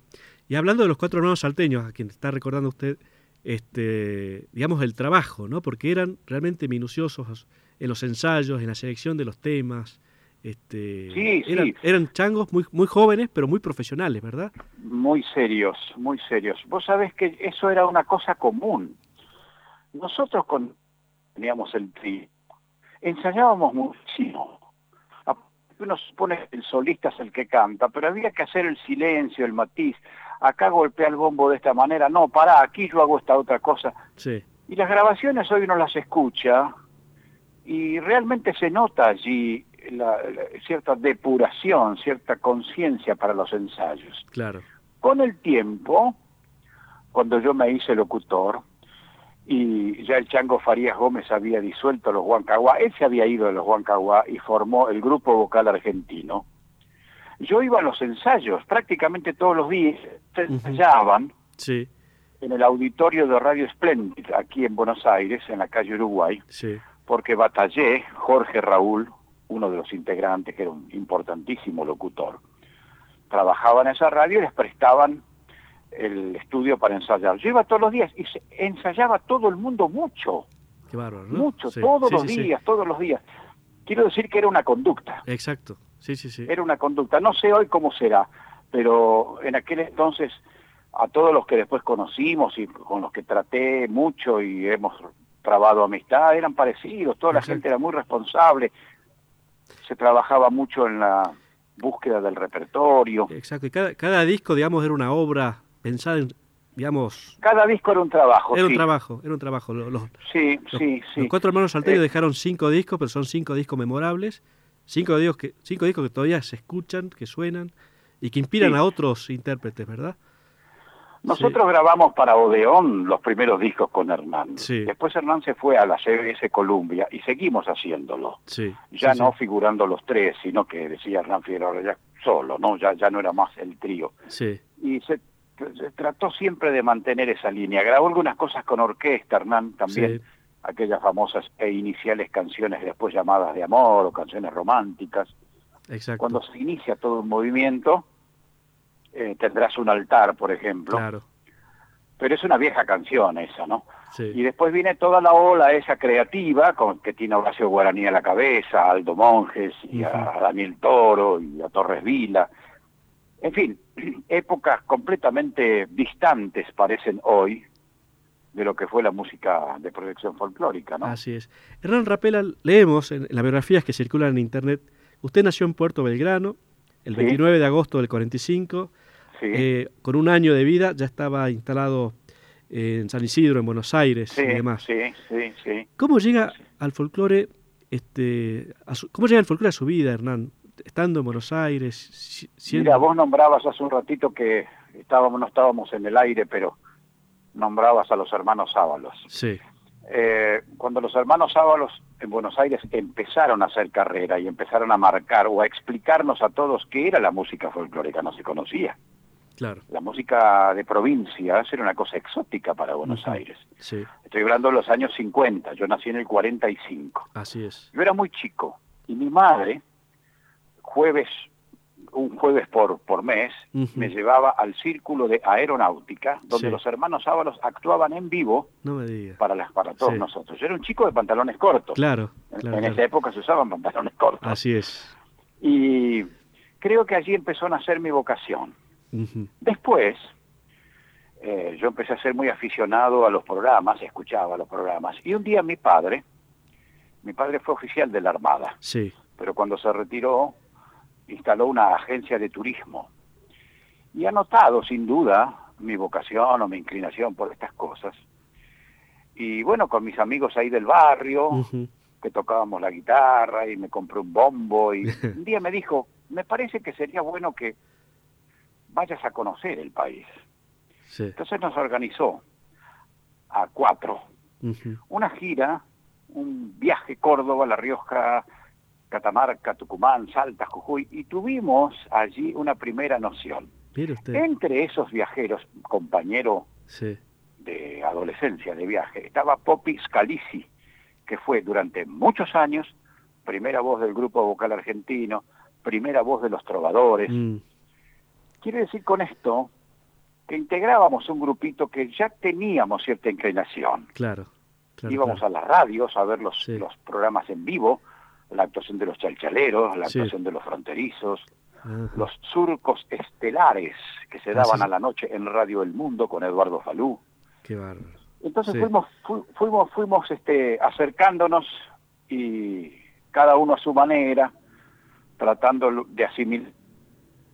Bueno, y hoy que estamos ya en la época de hacer memoria y Ujú. tener recuerdos, los vamos volcar, que Así es. siempre Facebook, que es un refugio sí. extraordinario de esta modernidad, ¿no? Sí, tengo el privilegio de, de- de seguirlo en Facebook, digamos, este, ya ha colmado el límite de, de seguidores, digamos, este, ya superado Sí. los 5.000. Este, y la, Sí, la verdad que se aprende mucho siguiéndolo a usted en, en Facebook. Sí, sí, le, le gusta mucho a la gente eso, y además ahora me han pasado a una cosa que se llama hombre público. Ah, sí. Entonces,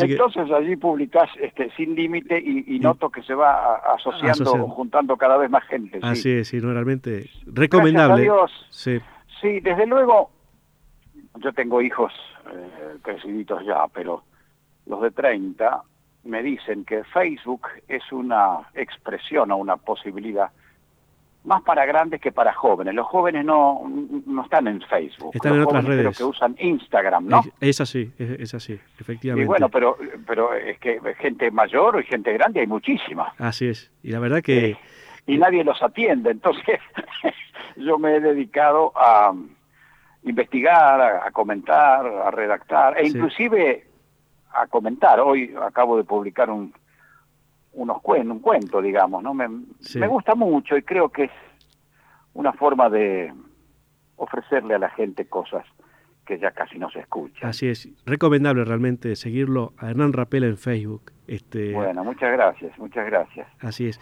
muy, muy cuidado sus, sus, sus posteos y la verdad que una voz impecable en la, en la locución de cada uno de sus relatos y demás, realmente recomendable. Lo que pasa, claro, bueno, Sí, no sé si será tanta, pero de- de- de- de- con el paso de los años uno va adquiriendo experiencia por ósmosis, de ver, de escuchar a otros que lo hacen muy bien, Mm. este, yéndose a esas maneras. Me gusta mucho leer en voz alta. Yo durante muchos años fui profesor en, el, en la escuela de locutores, en el sí, ISER, y lo 15 dices. años. Sí, sí, sí. Pero allí yo lo que explicaba era, era televisión. Allí yo daba una materia que se llamaba práctica ante cámaras. O sea, los potenciales locutores Sí, yo los adiestraba sobre cosas que, cómo era la televisión, que también ha cambiado muchísimo porque la tecnología va eliminando maneras y simplificando prácticamente todo, ¿no? claro, sí, sí. Así Pero bueno, son este felizmente las opciones que la vida me ha entregado y que todavía me facilita, ¿no? Así es. Hernán, me quedé, me quedo campaneando aquello que usted contaba, digamos, de que iba a los programas de radio a, a escuchar a los artistas tocar, Sí. porque en esa época, digamos, la radio cu- cumplió evidentemente un rol importantísimo en la difusión de, de la música, del folclore en especial, de que llegue a, a- a todos los rincones del país, a Buenos Aires y, y del Buenos Aires a, a la Argentina. Y cuando uno lee las biografías de los grandes conjuntos, este, siempre están presentes las, las, las emisiones de Radio Splendid, del Mundo. Claro. ¿Cómo eran esas? ¿Cómo eran? Perdón la interrupción. Sí, eran por las favor. radios que tenían cadena nacional. Claro. Eran las radios con la cadena celeste y blanca, con la azul y blanca, Sí. Belgrano, Splendid y El Mundo. Y el mundo. ¿Cómo eran esas transmisiones, eh, Hernán? Era con- Era igual, era un programa exactamente igual que cualquiera. Lo que Ajá. pasa que enlazaban, eh, habría que explicarle un poco a la gente cómo es la, la onda media o la onda eh, de, de radio y la frecuencia modulada y la otra. Sí, La, la emisión de una radio de onda media se cae, digamos, la Tierra es redonda, la línea de emisión es recta, hay que buscar una antena para que la tome, la Ajá. vuelve a potenciar y sigue su viaje. claro. Entonces, lo que hacía la cadena era eso, emitía de Buenos Aires, enganchaba uno en Rosario, enganchaba al otro en Córdoba, enganchaba en Tucumán, entonces se distribuía la emisión. Claro. A algunas llegaban con algún, cierta dificultad porque las distancias eran grandes y la tecnología, no digo precaria, pero incipiente. Incipiente, claro. Hoy, con este asunto, estamos hablando por un teléfono celular y esto es una cosa absolutamente impensable, estoy diciendo. Claro. Es una verdadera antigüedad. Pero tenía una repercusión Sí, y significaba para los hogares argentinos algo así como un ritual. sí. La gente se juntaba en las casas y hacía silencio para escuchar las audiciones. Estas que estoy diciendo eran a la noche, desde de Buenos Aires, Sí, pero acá tuvimos, que seguramente mucha gente quizás en Salta también lo recuerde, algunas cosas extraordinarias, como una novela, una, una radionovela que se llamaba Los Pérez García, sí, sí, sí, que, la he que se escuchado. transmitía un ratito, 15 minutos, y después eh, el Glostora Tango Club, Ajá. que eran eh, orquestas en vivo que tocaban en el auditorio de Radio El Mundo. Sí, Hoy esta Radio El Mundo es la sede central de tu radio, de Nacional, en claro, Buenos Aires, claro, claro, efectivamente. que es el único edificio construido para radio. Para radio. Entonces tenía muchos estudios, tenía muchas salas de ensayo, oficinas y toda una tecnología con la que no contaban los demás. Claro, claro, claro. Esa- e- e- e- esa- es- ese edificio y esa radio nació por acción de los ingleses, de los Heinz,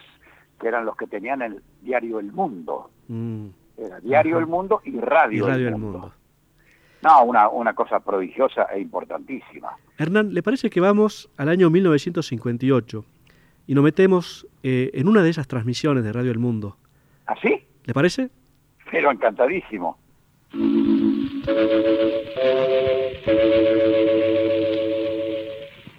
Cresta y González, distribuidor autorizado de General Electric Argentina, Sociedad Anónima, para la zona sur del Gran Buenos Aires con locales de venta en Avellaneda, Quilmes y Lomas de Zamora, tiene el agrado de ofrecer un claro mensaje para la verdad en el folclore.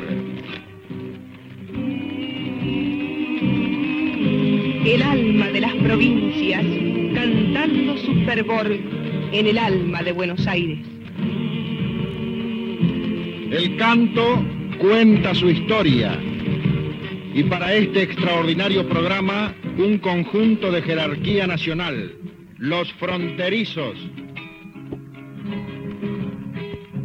De Salta vengo yo, solo para cantar. Lejos en el camino se queda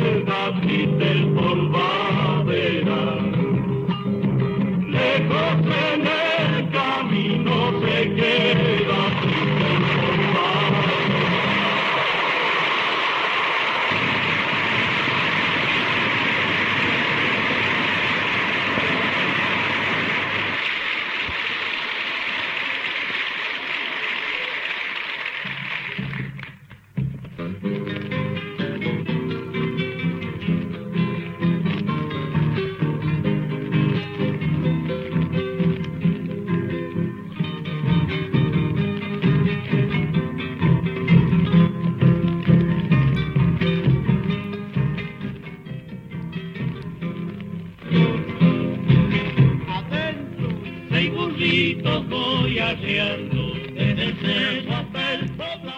Hemos, hemos retrocedido en el tiempo, nos hemos ido al año 1958, Hernán. Exactamente, porque en ese momento, en esa época, cuando iniciaban, en ese momento los chalchaleros y los fronterizos eran muy fuertes ya. Ujú, Y sí, se estilaba, sí. cuando se presentaban, cantar unas coplitas, un saludo musical se Es- llamaba. Ajá. Eso que han hecho los fronterizos era la identidad de ellos. Sí, y los chalchaleros tenían la famosa también de ellos, ¿no? La- la- un, fragmento de una zambita. Claro, efectivamente. Época, época extraordinaria. época extraordinaria, digamos. Y usted habrá estado eso- presente en una de esas audiciones, Claro. seguramente. Con pantalón corto. Estaba pensando si uno de los que aplaudía ahí no era yo. Mirá, te voy sí. a contar un episodio breve Sí, para sí. no distraerte demasiado. No, por favor, tenemos en todo el ese tiempo. entonces recién aparecían los grabadores de cinta abierta.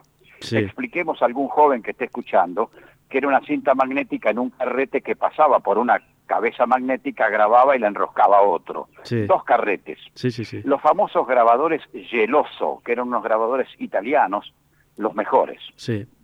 Popis Calisi, a quien te he nombrado, mi amigo del barrio y la- el gran cantor de los trovadores y del grupo vocal argentino, Sí. se compró un geloso. El Ajá. primero, yo creo que de la Argentina. Era una novedad extraordinaria, Sí. extraordinaria. Y entonces, para probarlo, si era muy fiel, Poppy se quedó en su casa con el grabador geloso y nosotros nos fuimos a ver justamente a los fronterizos. No me diga. Y entonces dijimos lo siguiente, mira, cuando terminen de cantar Sí. y el locutor los presente, hay un silencio. En ese silencio vamos a gritar a ver si graba. Y efectivamente él puso el micrófono delante de la radio Sí. y en el, en el momento en que el, el locutor termina de hablar, nosotros ¡Popi! gritamos por radio. y, y se grabó. Esas cosas de Qué una inocencia. Sí. de una inocencia y un tiempo absolutamente superado, desde luego, Sí. desde luego. Y las vueltas de la vida, Her- Hernán, ¿no? Porque usted, digamos, este, yendo con pantalones cortos a, a Radio El Mundo a escuchar a los fronterizos y después este, trabajó como representante artístico de los fronterizos. Sí, sí, muchos sí. años. Y muy amigo de los fronterizos, ¿verdad? Sí, sí, íntimo del, sí, sí.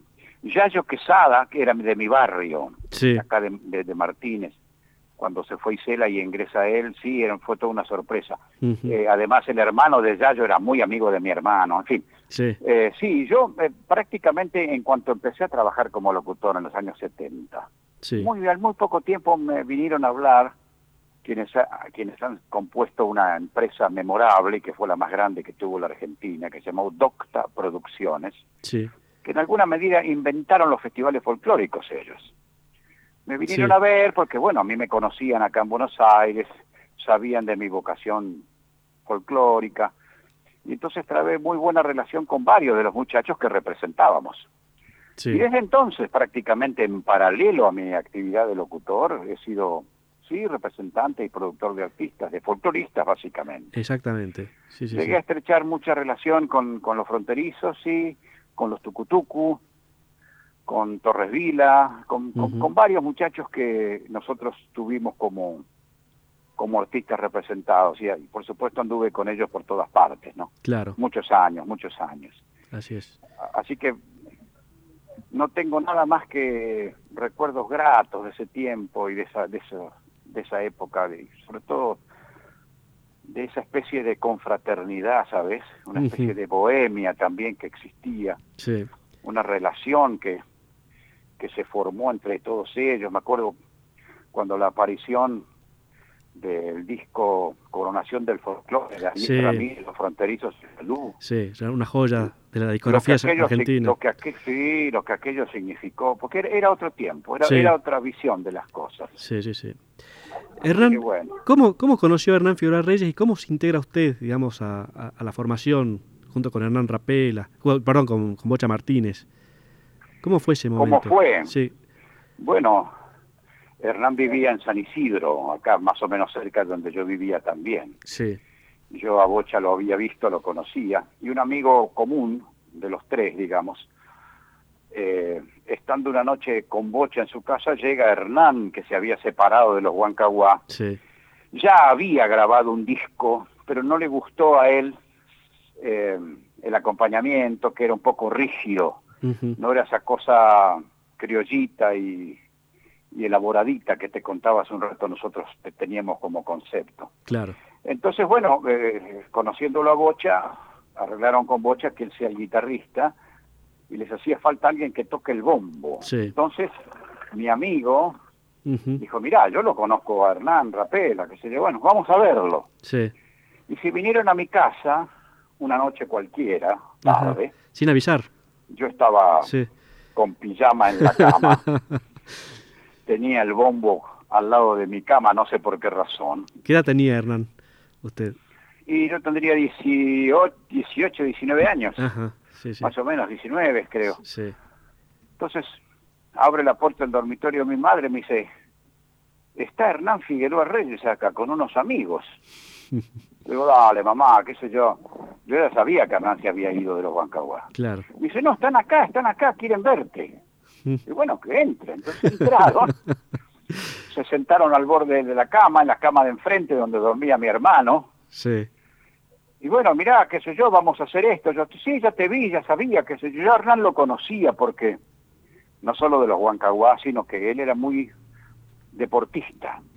Ajá, Y yo jugaba en un club de rugby, donde Sí. alguna vez apareció como entrenador un ratito. mm, Le gustaba mucho, así que yo ya lo había visto como artista y como persona civil, digamos, Claro. normal, eh, co- común. sí, sí, Bueno, está bien, digo, ¿qué quieren hacer? Bueno, vamos a tocar. Ahí sacaron las guitarras, yo me senté en el borde de la cama, agarré el bombito y empezamos. Dice, bueno, listo, mañana empezamos. Empezamos a ensayar. Así nomás. Así fue, porque Ah. dentro de 15 días, no me acuerdo qué, hay que grabar. Sí, Así que bueno, empezamos a ensayar prácticamente todos los días y fuimos a grabar a la empresa Odeón, que era un estudio monumental en la avenida Córdoba, donde grabaron absolutamente todos los artistas y donde Yupanqui, por ejemplo, registró todos sus discos. sí, Era un estudio enorme. Y me acuerdo que entramos al estudio, se grababa de una sola vez, ¿no? Se ponían sí.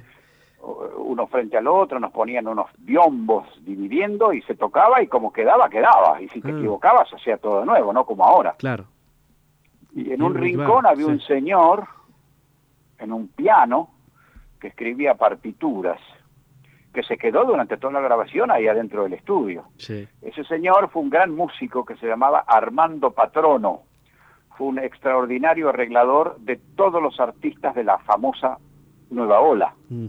El, el que hacía los arreglos musicales para grabar ahí en Odeón. sí, Eso fue lo primero que grabamos.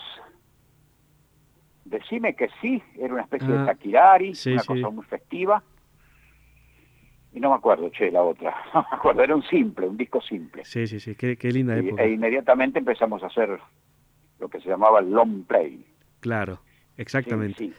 Vamos a, a- a- a recordar cómo Bocha Martínez recordaba cómo, cómo se inicia el, el conjunto Hernán Rapela, Bocha Martínez y Hernán Fiora Reyes. ¿Le parece, Hernán? Sí, Escuchemos, encantado. lo escuchemos al Bocha Martínez. En- encantado. Claro. Y Hernán me ve a mí con la guitarra y las chicas, y no sé si saludan, buenas tardes, buenas noches, ¿no? Y este, me, me prestaría la guitarra, pero cómo no, digo. Y este, bueno, ahí ya perdí como en la guerra, porque Oh, no, eh. a contar sus cosas y las chicas ¿Para qué haber prestado la guitarra? en la. Ah, sí. Bueno, ahí nos conocimos con Hernán. Sí. Y al, al poquito tiempo, un par de semanas después, me llama a casa para convocarme, invitarme a ver si, le- si quería formar parte de un conjunto que estaba armando. Sí. Y así fue como nacieron esos con- ese conjunto, que, es- que después fue la base sobre la cual se armaron los Huancahuá. Claro, claro, claro, efectivamente. Yo Así tuve es. un tiempo, en, lo- en los milagreros éramos prácticamente los mismos, salvo yo, el resto eran los Huancahuá. Eran los Huancahuá. Estaba Mingo Ayrala, el Chango María Gómez, Coco del Franco Terrero, Sí, el Gordo Buren. sí. Claro. Este, pero a mí me vino una me vino una crisis de estudio, de querer estudiar y Ah. un día dije, no chicos, yo no, con esto no, no va, porque si no, Y pasó por la facultad. no voy a recibir nunca. Sí. ¿Y qué estaba estudiando En Bocha? aquella época yo estaba en la Facultad de Ciencias Exactas. Ah, mire usted. Estaba Sí, sí, sí. estudiando física. Estaba estudiando física. Sí, las ciencias duras, digamos. Hay ejemplos del folclor, de folcloristas que pasaron por las ciencias duras, ¿no? Como el caso, por ejemplo, de Martín Alemán. Martín, sí, sí, sí, sí. ingeniero. Bueno, lo que pasa es que Sí. se recibió, pero yo no Sí. me físico. Así es. Eh, no, una- en, en aquella época había un nivel de exigencia altísimo en- acá en ciencias exactas. Sí. Y, y no era para un tipo que pasaba más tiempo tocando la guitarra que leyendo los libros. Claro, sí, efectivamente. Eh, En fin. Y llega el año 63 y Hernán Figueroa Reyes decide dejar los Huancahuá e iniciar una carrera solista. Y convoca, lo convoca a usted como guitarrista Sí, sí, y a Rapela en, al- el bombo. un día en casa con casi casi como pidiendo, mira, que, lo salvara de un de una urgencia, ¿no? Sí. porque en esa había que ir a tocar en el, en el teatro ópera, en el- que venía un cantante norteamericano y, y- y él iba a ser de, de telonero. Como se Claro, dice, como se dice ahora, sí. Este, el cantante era, ¿cómo se llama? Este, George Maharis, un tipo que hacía una, una serie de televisión que era Ruta 66, me acuerdo. Y este, me dice, mira, tengo que ir a tocar con acá, pero no, no tengo quien me acompañe. ¿Y vos me acompañás? sí, le digo, "Está- Está en verdaderos problemas, Hernán. no, no, no, no, porque en esa época todavía tocaba la guitarra mucho, Claro, entonces, este, como se dice, estaba en dedos, claro. o sea que rápidamente podía tocar cualquier cosa. Sí. Y, este, y bueno, había que buscar un bombisto. Y yo digo, mira, yo lo único que conozco es un chico que vive acá cerca de casa, que habría que ir a preguntarle a ver si quiere venir. Va. bueno, ahí fuimos y, Sí. lo, y lo sacamos de la cama, claro, fuimos muy tarde a la casa de, de Hernán Rapela, ¿no? Sí. Y bueno, y así se conformó ese trío. Hernán primero había estado sacando su primer disco que había, le había pedido a un guitarrista excepcional que había en aquella época, que era Luisito Amaya. Pero Hernán quería otra cosa. Qué lindo Claro. recuerdo, qué lindo recuerdo, Hernán. Lo sacaron de la cama, ya, como usted nos contaba. Sí, y claro, se claro. formó el conjunto. Sí, Qué es lindo. cierto eso, exactamente. Eh, eh, eh, lo del ópera me estoy recordándolo también, como no, como no lo del teatro ópera. Así es. Así que, Fueron las primeras cosas que hicimos en público. Sí. Sí, sí, sí. digamos, Uh, impensado, ¿no? Usted, digamos, de, de- de repente se ve en los escenarios, después grabando, en el sello más importante de Argentina, grabando esta que nos decía, decime que sí, que empieza Sí. a sonar un ratito. A ver, ¿la vas a poner? Sí, sí, sí. A ver.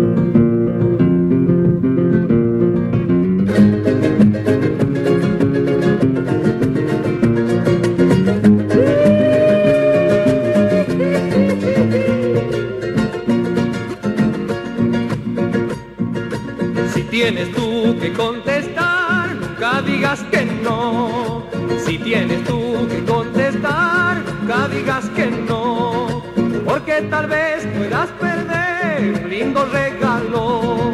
Porque tal vez puedas perder un lindo regalo. Que sí, que sí, decime que sí, que sí, que sí, decime que sí, que sí, que sí, decime que sí, que sí, que sí, decime Así con estos ritmos bien norteños, taquiraris, decime que sí. Sí, eh, ese coro que re- responde que sí, que sí, de si somos nosotros, Ah, más Sí. un personaje legendario que en ese entonces se llamaba Joe Gasparino sí. y después se cambió el nombre por Facundo Cabral. Ah, El que canta ahí, No, entre otros, además de Martín Meyer, Sí. es Facundo Cabral, No puedo creer, qué impresionante. el que hace el corito. Sí. Te estoy escuchando muy muy lejos ahora. ahora, ¿eh? ahora subimos el retorno. Ahí, Ahí va mejor, ahí está ahí mejor. Bien, pero qué, qué dato que nos está dando Hernán. Qué bárbaro, qué nombres. ¿eh? En, aquel, en Sí. aquel momento era justo la época de la mudanza de, de nombre de, de Facundo. de, de Facundo Cab- Cabral. Sí, sí, sí, qué impresionante. Ya como el indio Gasparino había tenido un par de éxitos y era un tipo conocido, Sí, pero ya Ah. empezaba a rumbear para lo que después fue su su identidad musical, ¿no? Sí. De, de más reflexivo y canciones con un poco más de contenido. así es, así es. Qué vacío grande, ¿no? Que, que ha dejado Facundo realmente. Así es, Así es. así es. Hernán, La Ra- vida. Sí, Hernán Rapela como, como representador, como locutor, quisiera recordar un momento que me parece realmente muy emotivo. Un artista de Perú, Chabuca Granda, Ah, sí. eh, junto al Chango Farías Gómez en el bombo y el Lucho González en la guitarra. Y lo presenta Hernán Rapela. Y qué clima que ha creado con, con esa presentación. Lo escuchemos, lo recordemos, Una ¿les gran parece? artista latinoamericana, admirada por todos nosotros, la señora Chabuca Granda. Bienvenida, señora. Muy buenas noches. Muchas gracias. Nuestra admiración por usted, sabe, tiene años ya. A través de sus canciones, muchos la conocemos y la hemos admirado. Pero usted ha tenido hace algunos meses atrás, unos días, un gesto muy singular para nosotros, el país entero. Ha compuesto usted una canción que es uno de los ritmos nuestros y dice allí algunas cosas. En nombre de los argentinos todos, celebro una vez más que usted esté con nosotros, que nos regale como siempre su muy buen arte y particularmente hago referencia a esta canción. Gracias, Señor. Ese gesto mío, multiplíquelo usted por 18 millones. Esos somos los habitantes del Perú. Y luego usted multiplíquelos por el resto de la América Latina. Quién sabe, yo he tenido la oportunidad de hacerlo, pero todos en el alma tienen coplas naturalmente para la Argentina. Qué bien haber podido estar aquí y decirse. Muchas gracias. ¿Está nerviosa? No, vamos. Le escuchamos, ¿eh?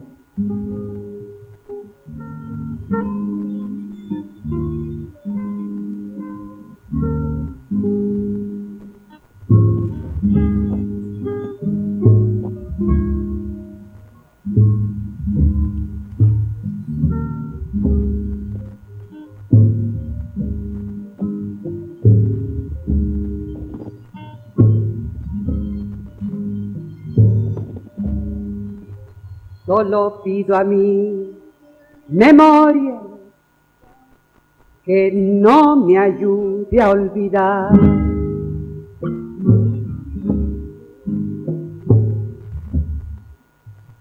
Traición de la Norteamérica la Argentina y al fiar.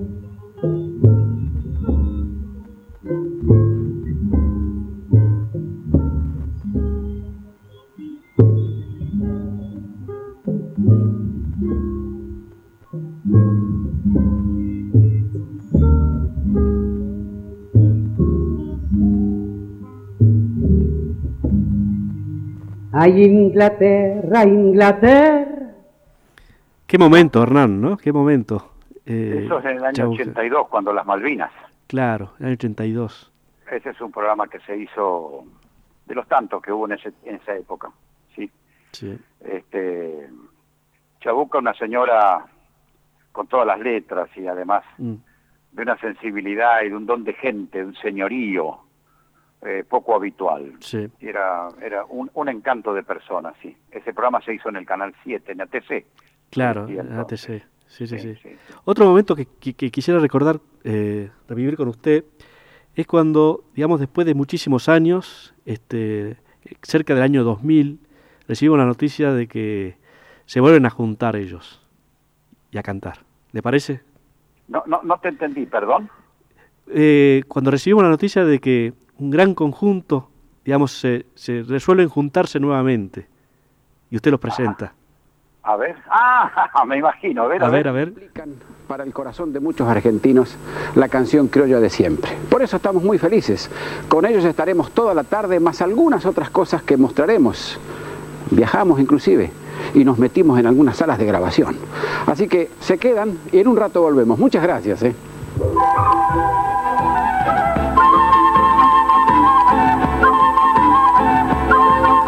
Y así estamos en Sin Estribos en este momento y ahí estaba Hernán Rapela.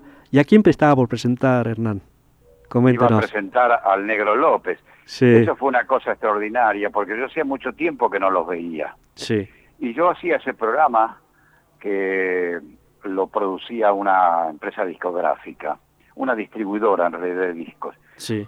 Y a mí no me gusta saber con antelación qué va a pasar. Entonces yo llegaba al programa y preguntaba, ¿quién viene? Y me decían los nombres de las personas, Sí. de los artistas. Sí.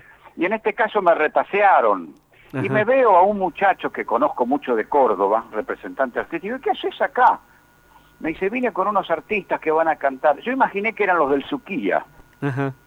Sí. No, se los conocí y no me dijeron nada Fue una sorpresa. hasta que, digamos, segundos antes de la presentación, Sí. se abrió la puerta del estudio y entró el Negro López con Yayo Quesada y Sí. con Madeo, Eduardo que habían Madeo. hecho el trío otra vez. Sí. Nuevamente. Una, una emoción enorme, Sí. enorme, enorme, porque como te dije hace un rato largo, Sí.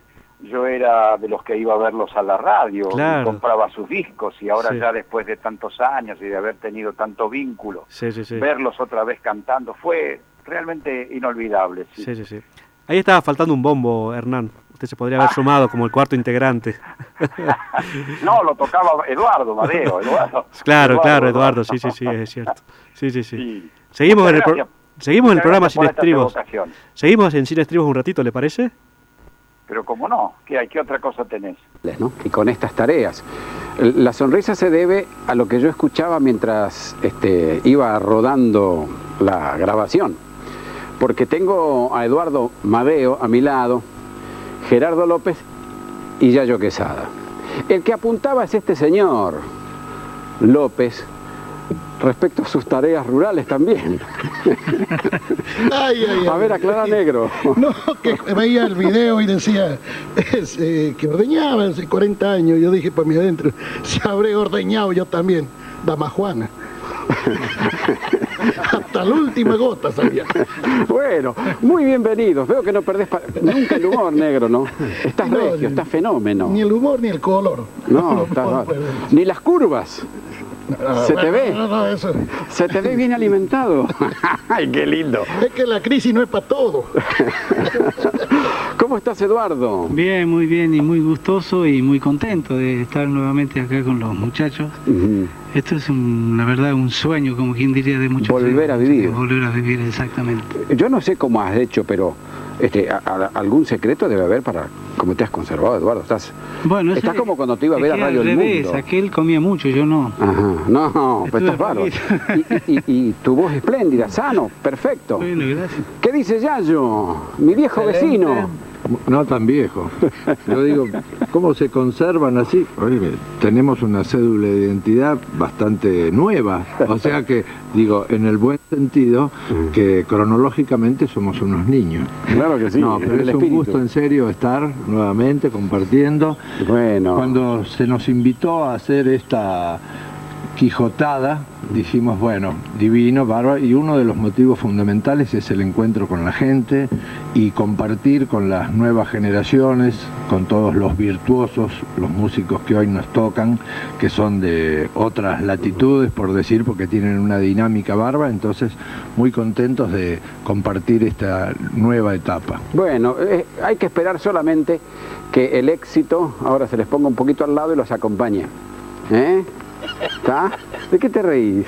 De nada, los veo a ustedes dos y son tan parecidos que deben ser del mismo barrio. No, yo estaba pensando, che, ya que somos parecidos, ustedes son tres y yo los he visto todavía de cuatro. Yo toco el bombo, ¿nunca te dije? Sí, sí. Sí, te, te Tengo un trajecito de gaucho, también. Eh, no, no, no, pero no, no, no, apenas dividimos por tres. Multiplicamos por tres, ahora.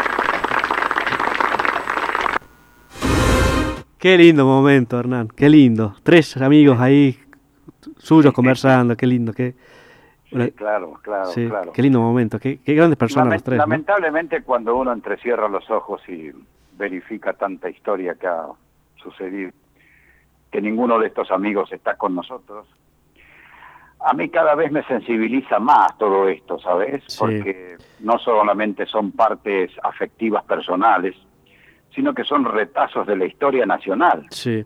Estos muchachos son los que han escrito las bases y han potenciado el cancionero argentino. Sí. Estamos hablando de Gerardo López, de los fronterizos. Y significa esto para la historia de la expresión nacional una cosa muy sustanciosa. Y haber tenido participación circunstancial, pero finalmente también lo más trascendente, amistad, Sí, sí, sí. este, afloja un poquito, afloja un poquito Sí. y cuando uno se pone grande, como ya soy grande, moque- moquea fácil. Pero es lindo, es lindo recordar, ¿no? Recordar significa pensar con el corazón. El cordis viene. Realmente es, es lindo rescatar y, y- y recordar y agradecer, ¿no? Este, a la vida. Nosotros, Sí. nosotros nos, no- nos- nos seguimos encontrando con algunos de los, ya no tanto con los folcloristas, porque como te digo, con el que me veo mucho es con Roberto Pérez, de los Tucu. Ah, claro, sí, sí, sí. Con, con Roberto sí, porque bueno, este, además vive más o menos cerca de acá. Eh, pero yo me encuentro mucho con muchachos que han sido también periodistas y referentes en los medios, sobre todo en los deportivos. Sí. Eh, nos juntamos con frecuencia con Julio Ricardo, con Ernesto Cherquisvialo, con Julio Lagos, y hacemos tenidas eh, de esto, Sí. de cambiar de ideas, de recordar y de contarnos cosas que, que nos hacen bien al espíritu. Exactamente. Porque hay Sí. demasiados asuntos desagradables y tropezones como para insistir en eso, ¿no? Sí, sí, sí. Así que bueno, es- eso es parte de lo que de lo que significa en estas horas también el circuito de, de amistades y, y de actividad. Así es. Ya para cerrar, Hernán, porque nos, hemos- nos hemos excedido gratamente, eh, excedido desde el tiempo y la verdad que agradecemos muchísimo su, su predisposición. Usted, usted que, bueno, es, ha sido protagonista y testigo de la historia del folclore argentino, eh, tanto como, como, como artista, como productor, como representante de artistas, como productor de espectáculos, eh, de festivales. ¿Cómo ve el folclore hoy?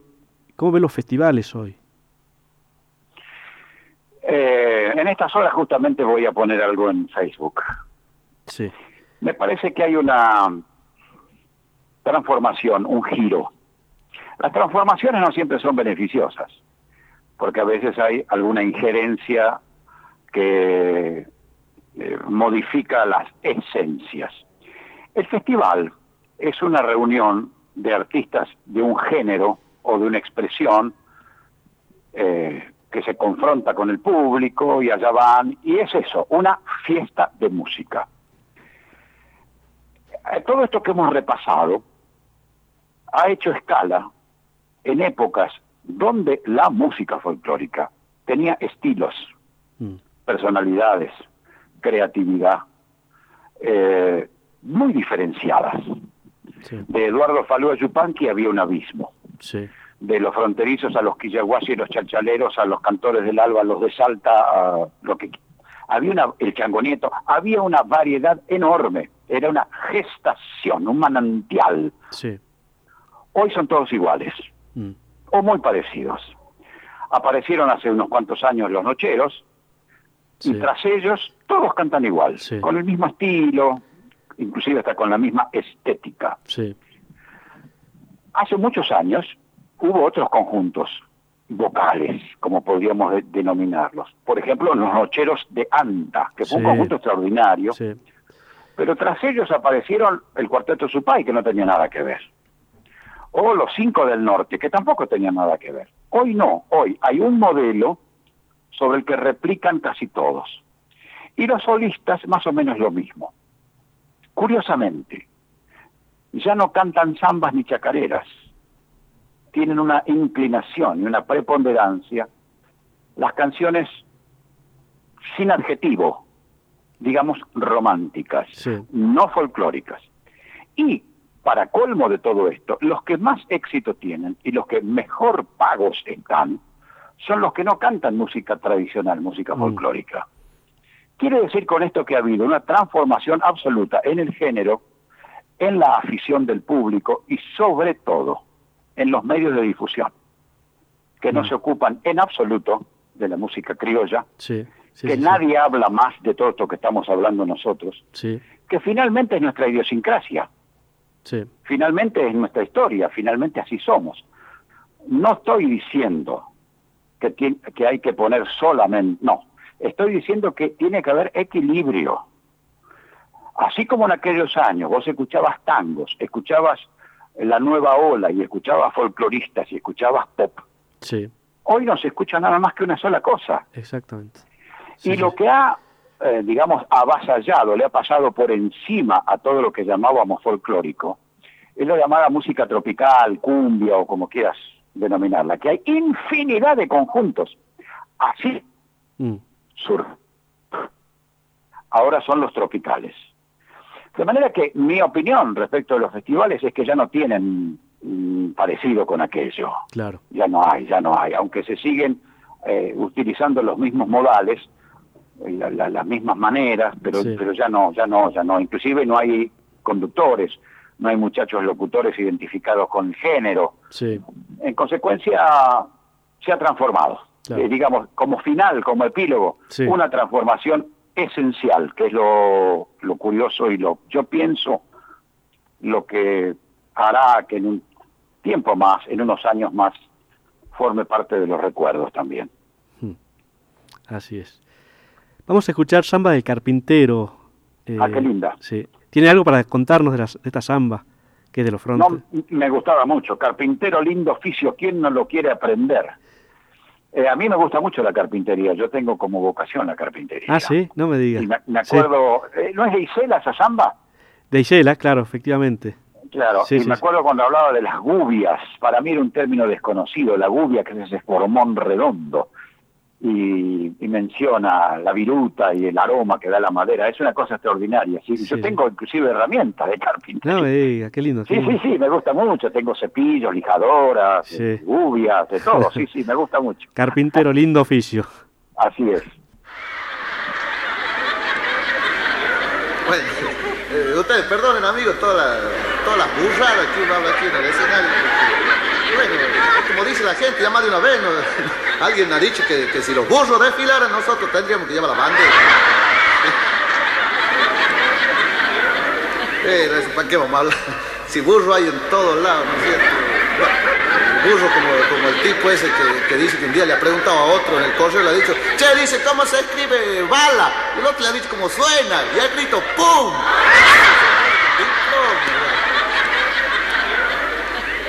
Bueno, mejor vamos a, a seguir eh, empujando este torrente de canciones. Ahí entonamos ahora eh, esta rítmica de samba que le canta a un oficio, la samba del carpintero.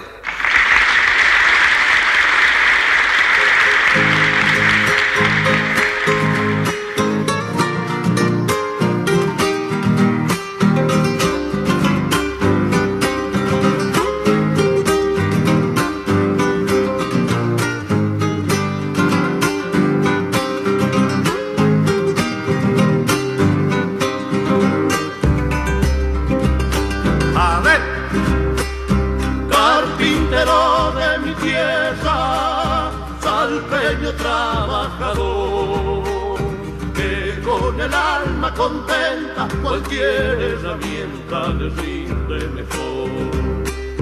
Que con el alma contenta cualquier Qué voces, cómo suenan los fronterizos, uno no se cansa de escucharlos realmente. Nos llegan mensajes a la radio, Hernán nos dice eh, Federico Torres, mándele saludos a, a- a Hernán Rapela, muy bueno el programa, y mándele saludos a mis hijos Facundo y Tomás, que estamos escuchando el programa. Qué lindo que, que los chicos se, se acerquen al folclore también. Ojalá, ojalá. Muchas gracias. Federico, muy amable. Así es, mensaje de milagro nos dice, buenísimo reportaje, qué recuerdos, ese sonido de la radio, son mis ocho años y la casa de la abuela. Seguramente se refiere cuando pasamos Radio El Mundo y los fronterizos. Claro, seguramente, sí. Bueno, son cosas que están prendidas en la memoria afectiva de la gente y de esto estimularlo a mí me parece que hace muy bien porque recompone imágenes y es factible a través de esas imágenes entendernos y conocernos más y con tanta sencillez, ¿no? Así es, sí, sí, sí. De, de Buenos Aires, de Avellaneda, Pablo también saluda.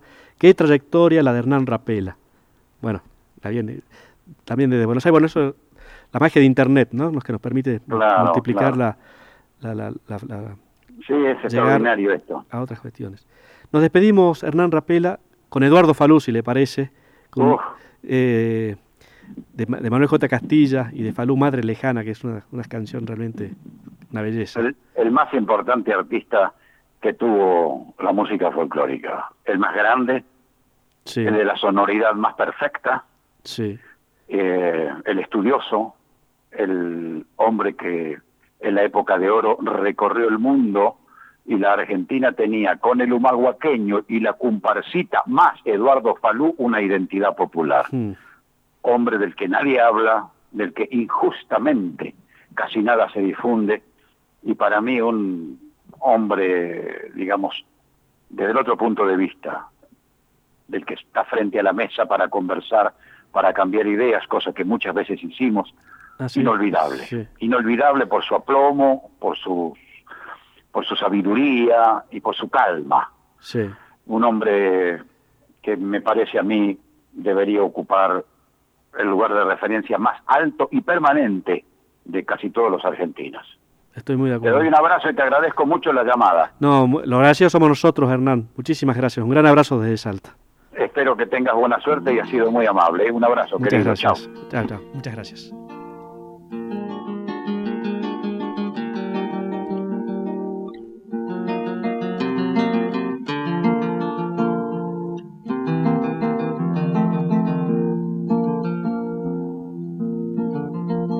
La pienso, la pienso lejos, dulce y quieta la oración. Junto con ella se amaca, callado mi corazón. Junto con ella se amaca, callado mi corazón.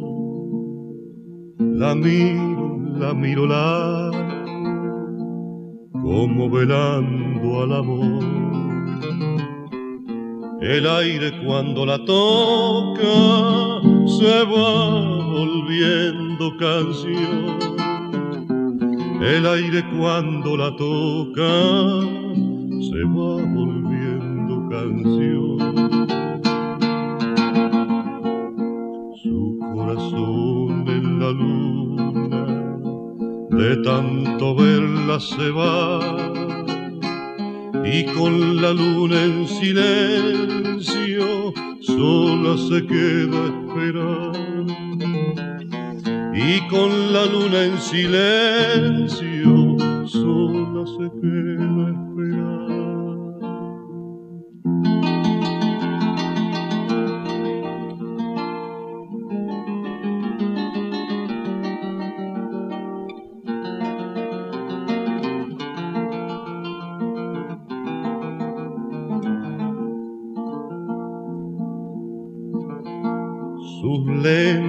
sus lentas manos acarician otra vez los niños que en su recuerdo soñando vuelve a mecer. Los niños que en su recuerdo soñando vuelve a mecer. La pienso, la pienso solo, de nuevo la quiero ver cuando se queda en sus ojos dormido el atardecer. Cuando se queda en sus ojos dormido el atardecer. Su corazón en la luna, de tanto verla se va. Y con la luna en silencio sola se queda esperando y con la luna en silencio sola se queda esperando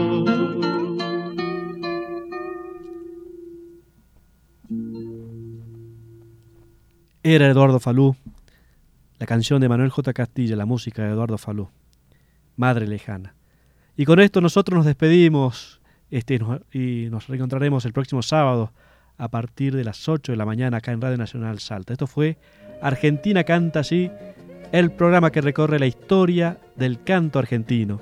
Hoy hemos recordado a Vitillo Ábalos, hemos eh, recorrido algunas cuecas de las manos de, conjuntos salteños, norteños.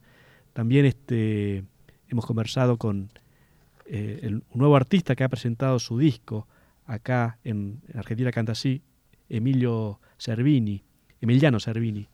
Y hemos conversado con Hernán Rapela, que nos ha contado tantas anécdotas, tantas historias.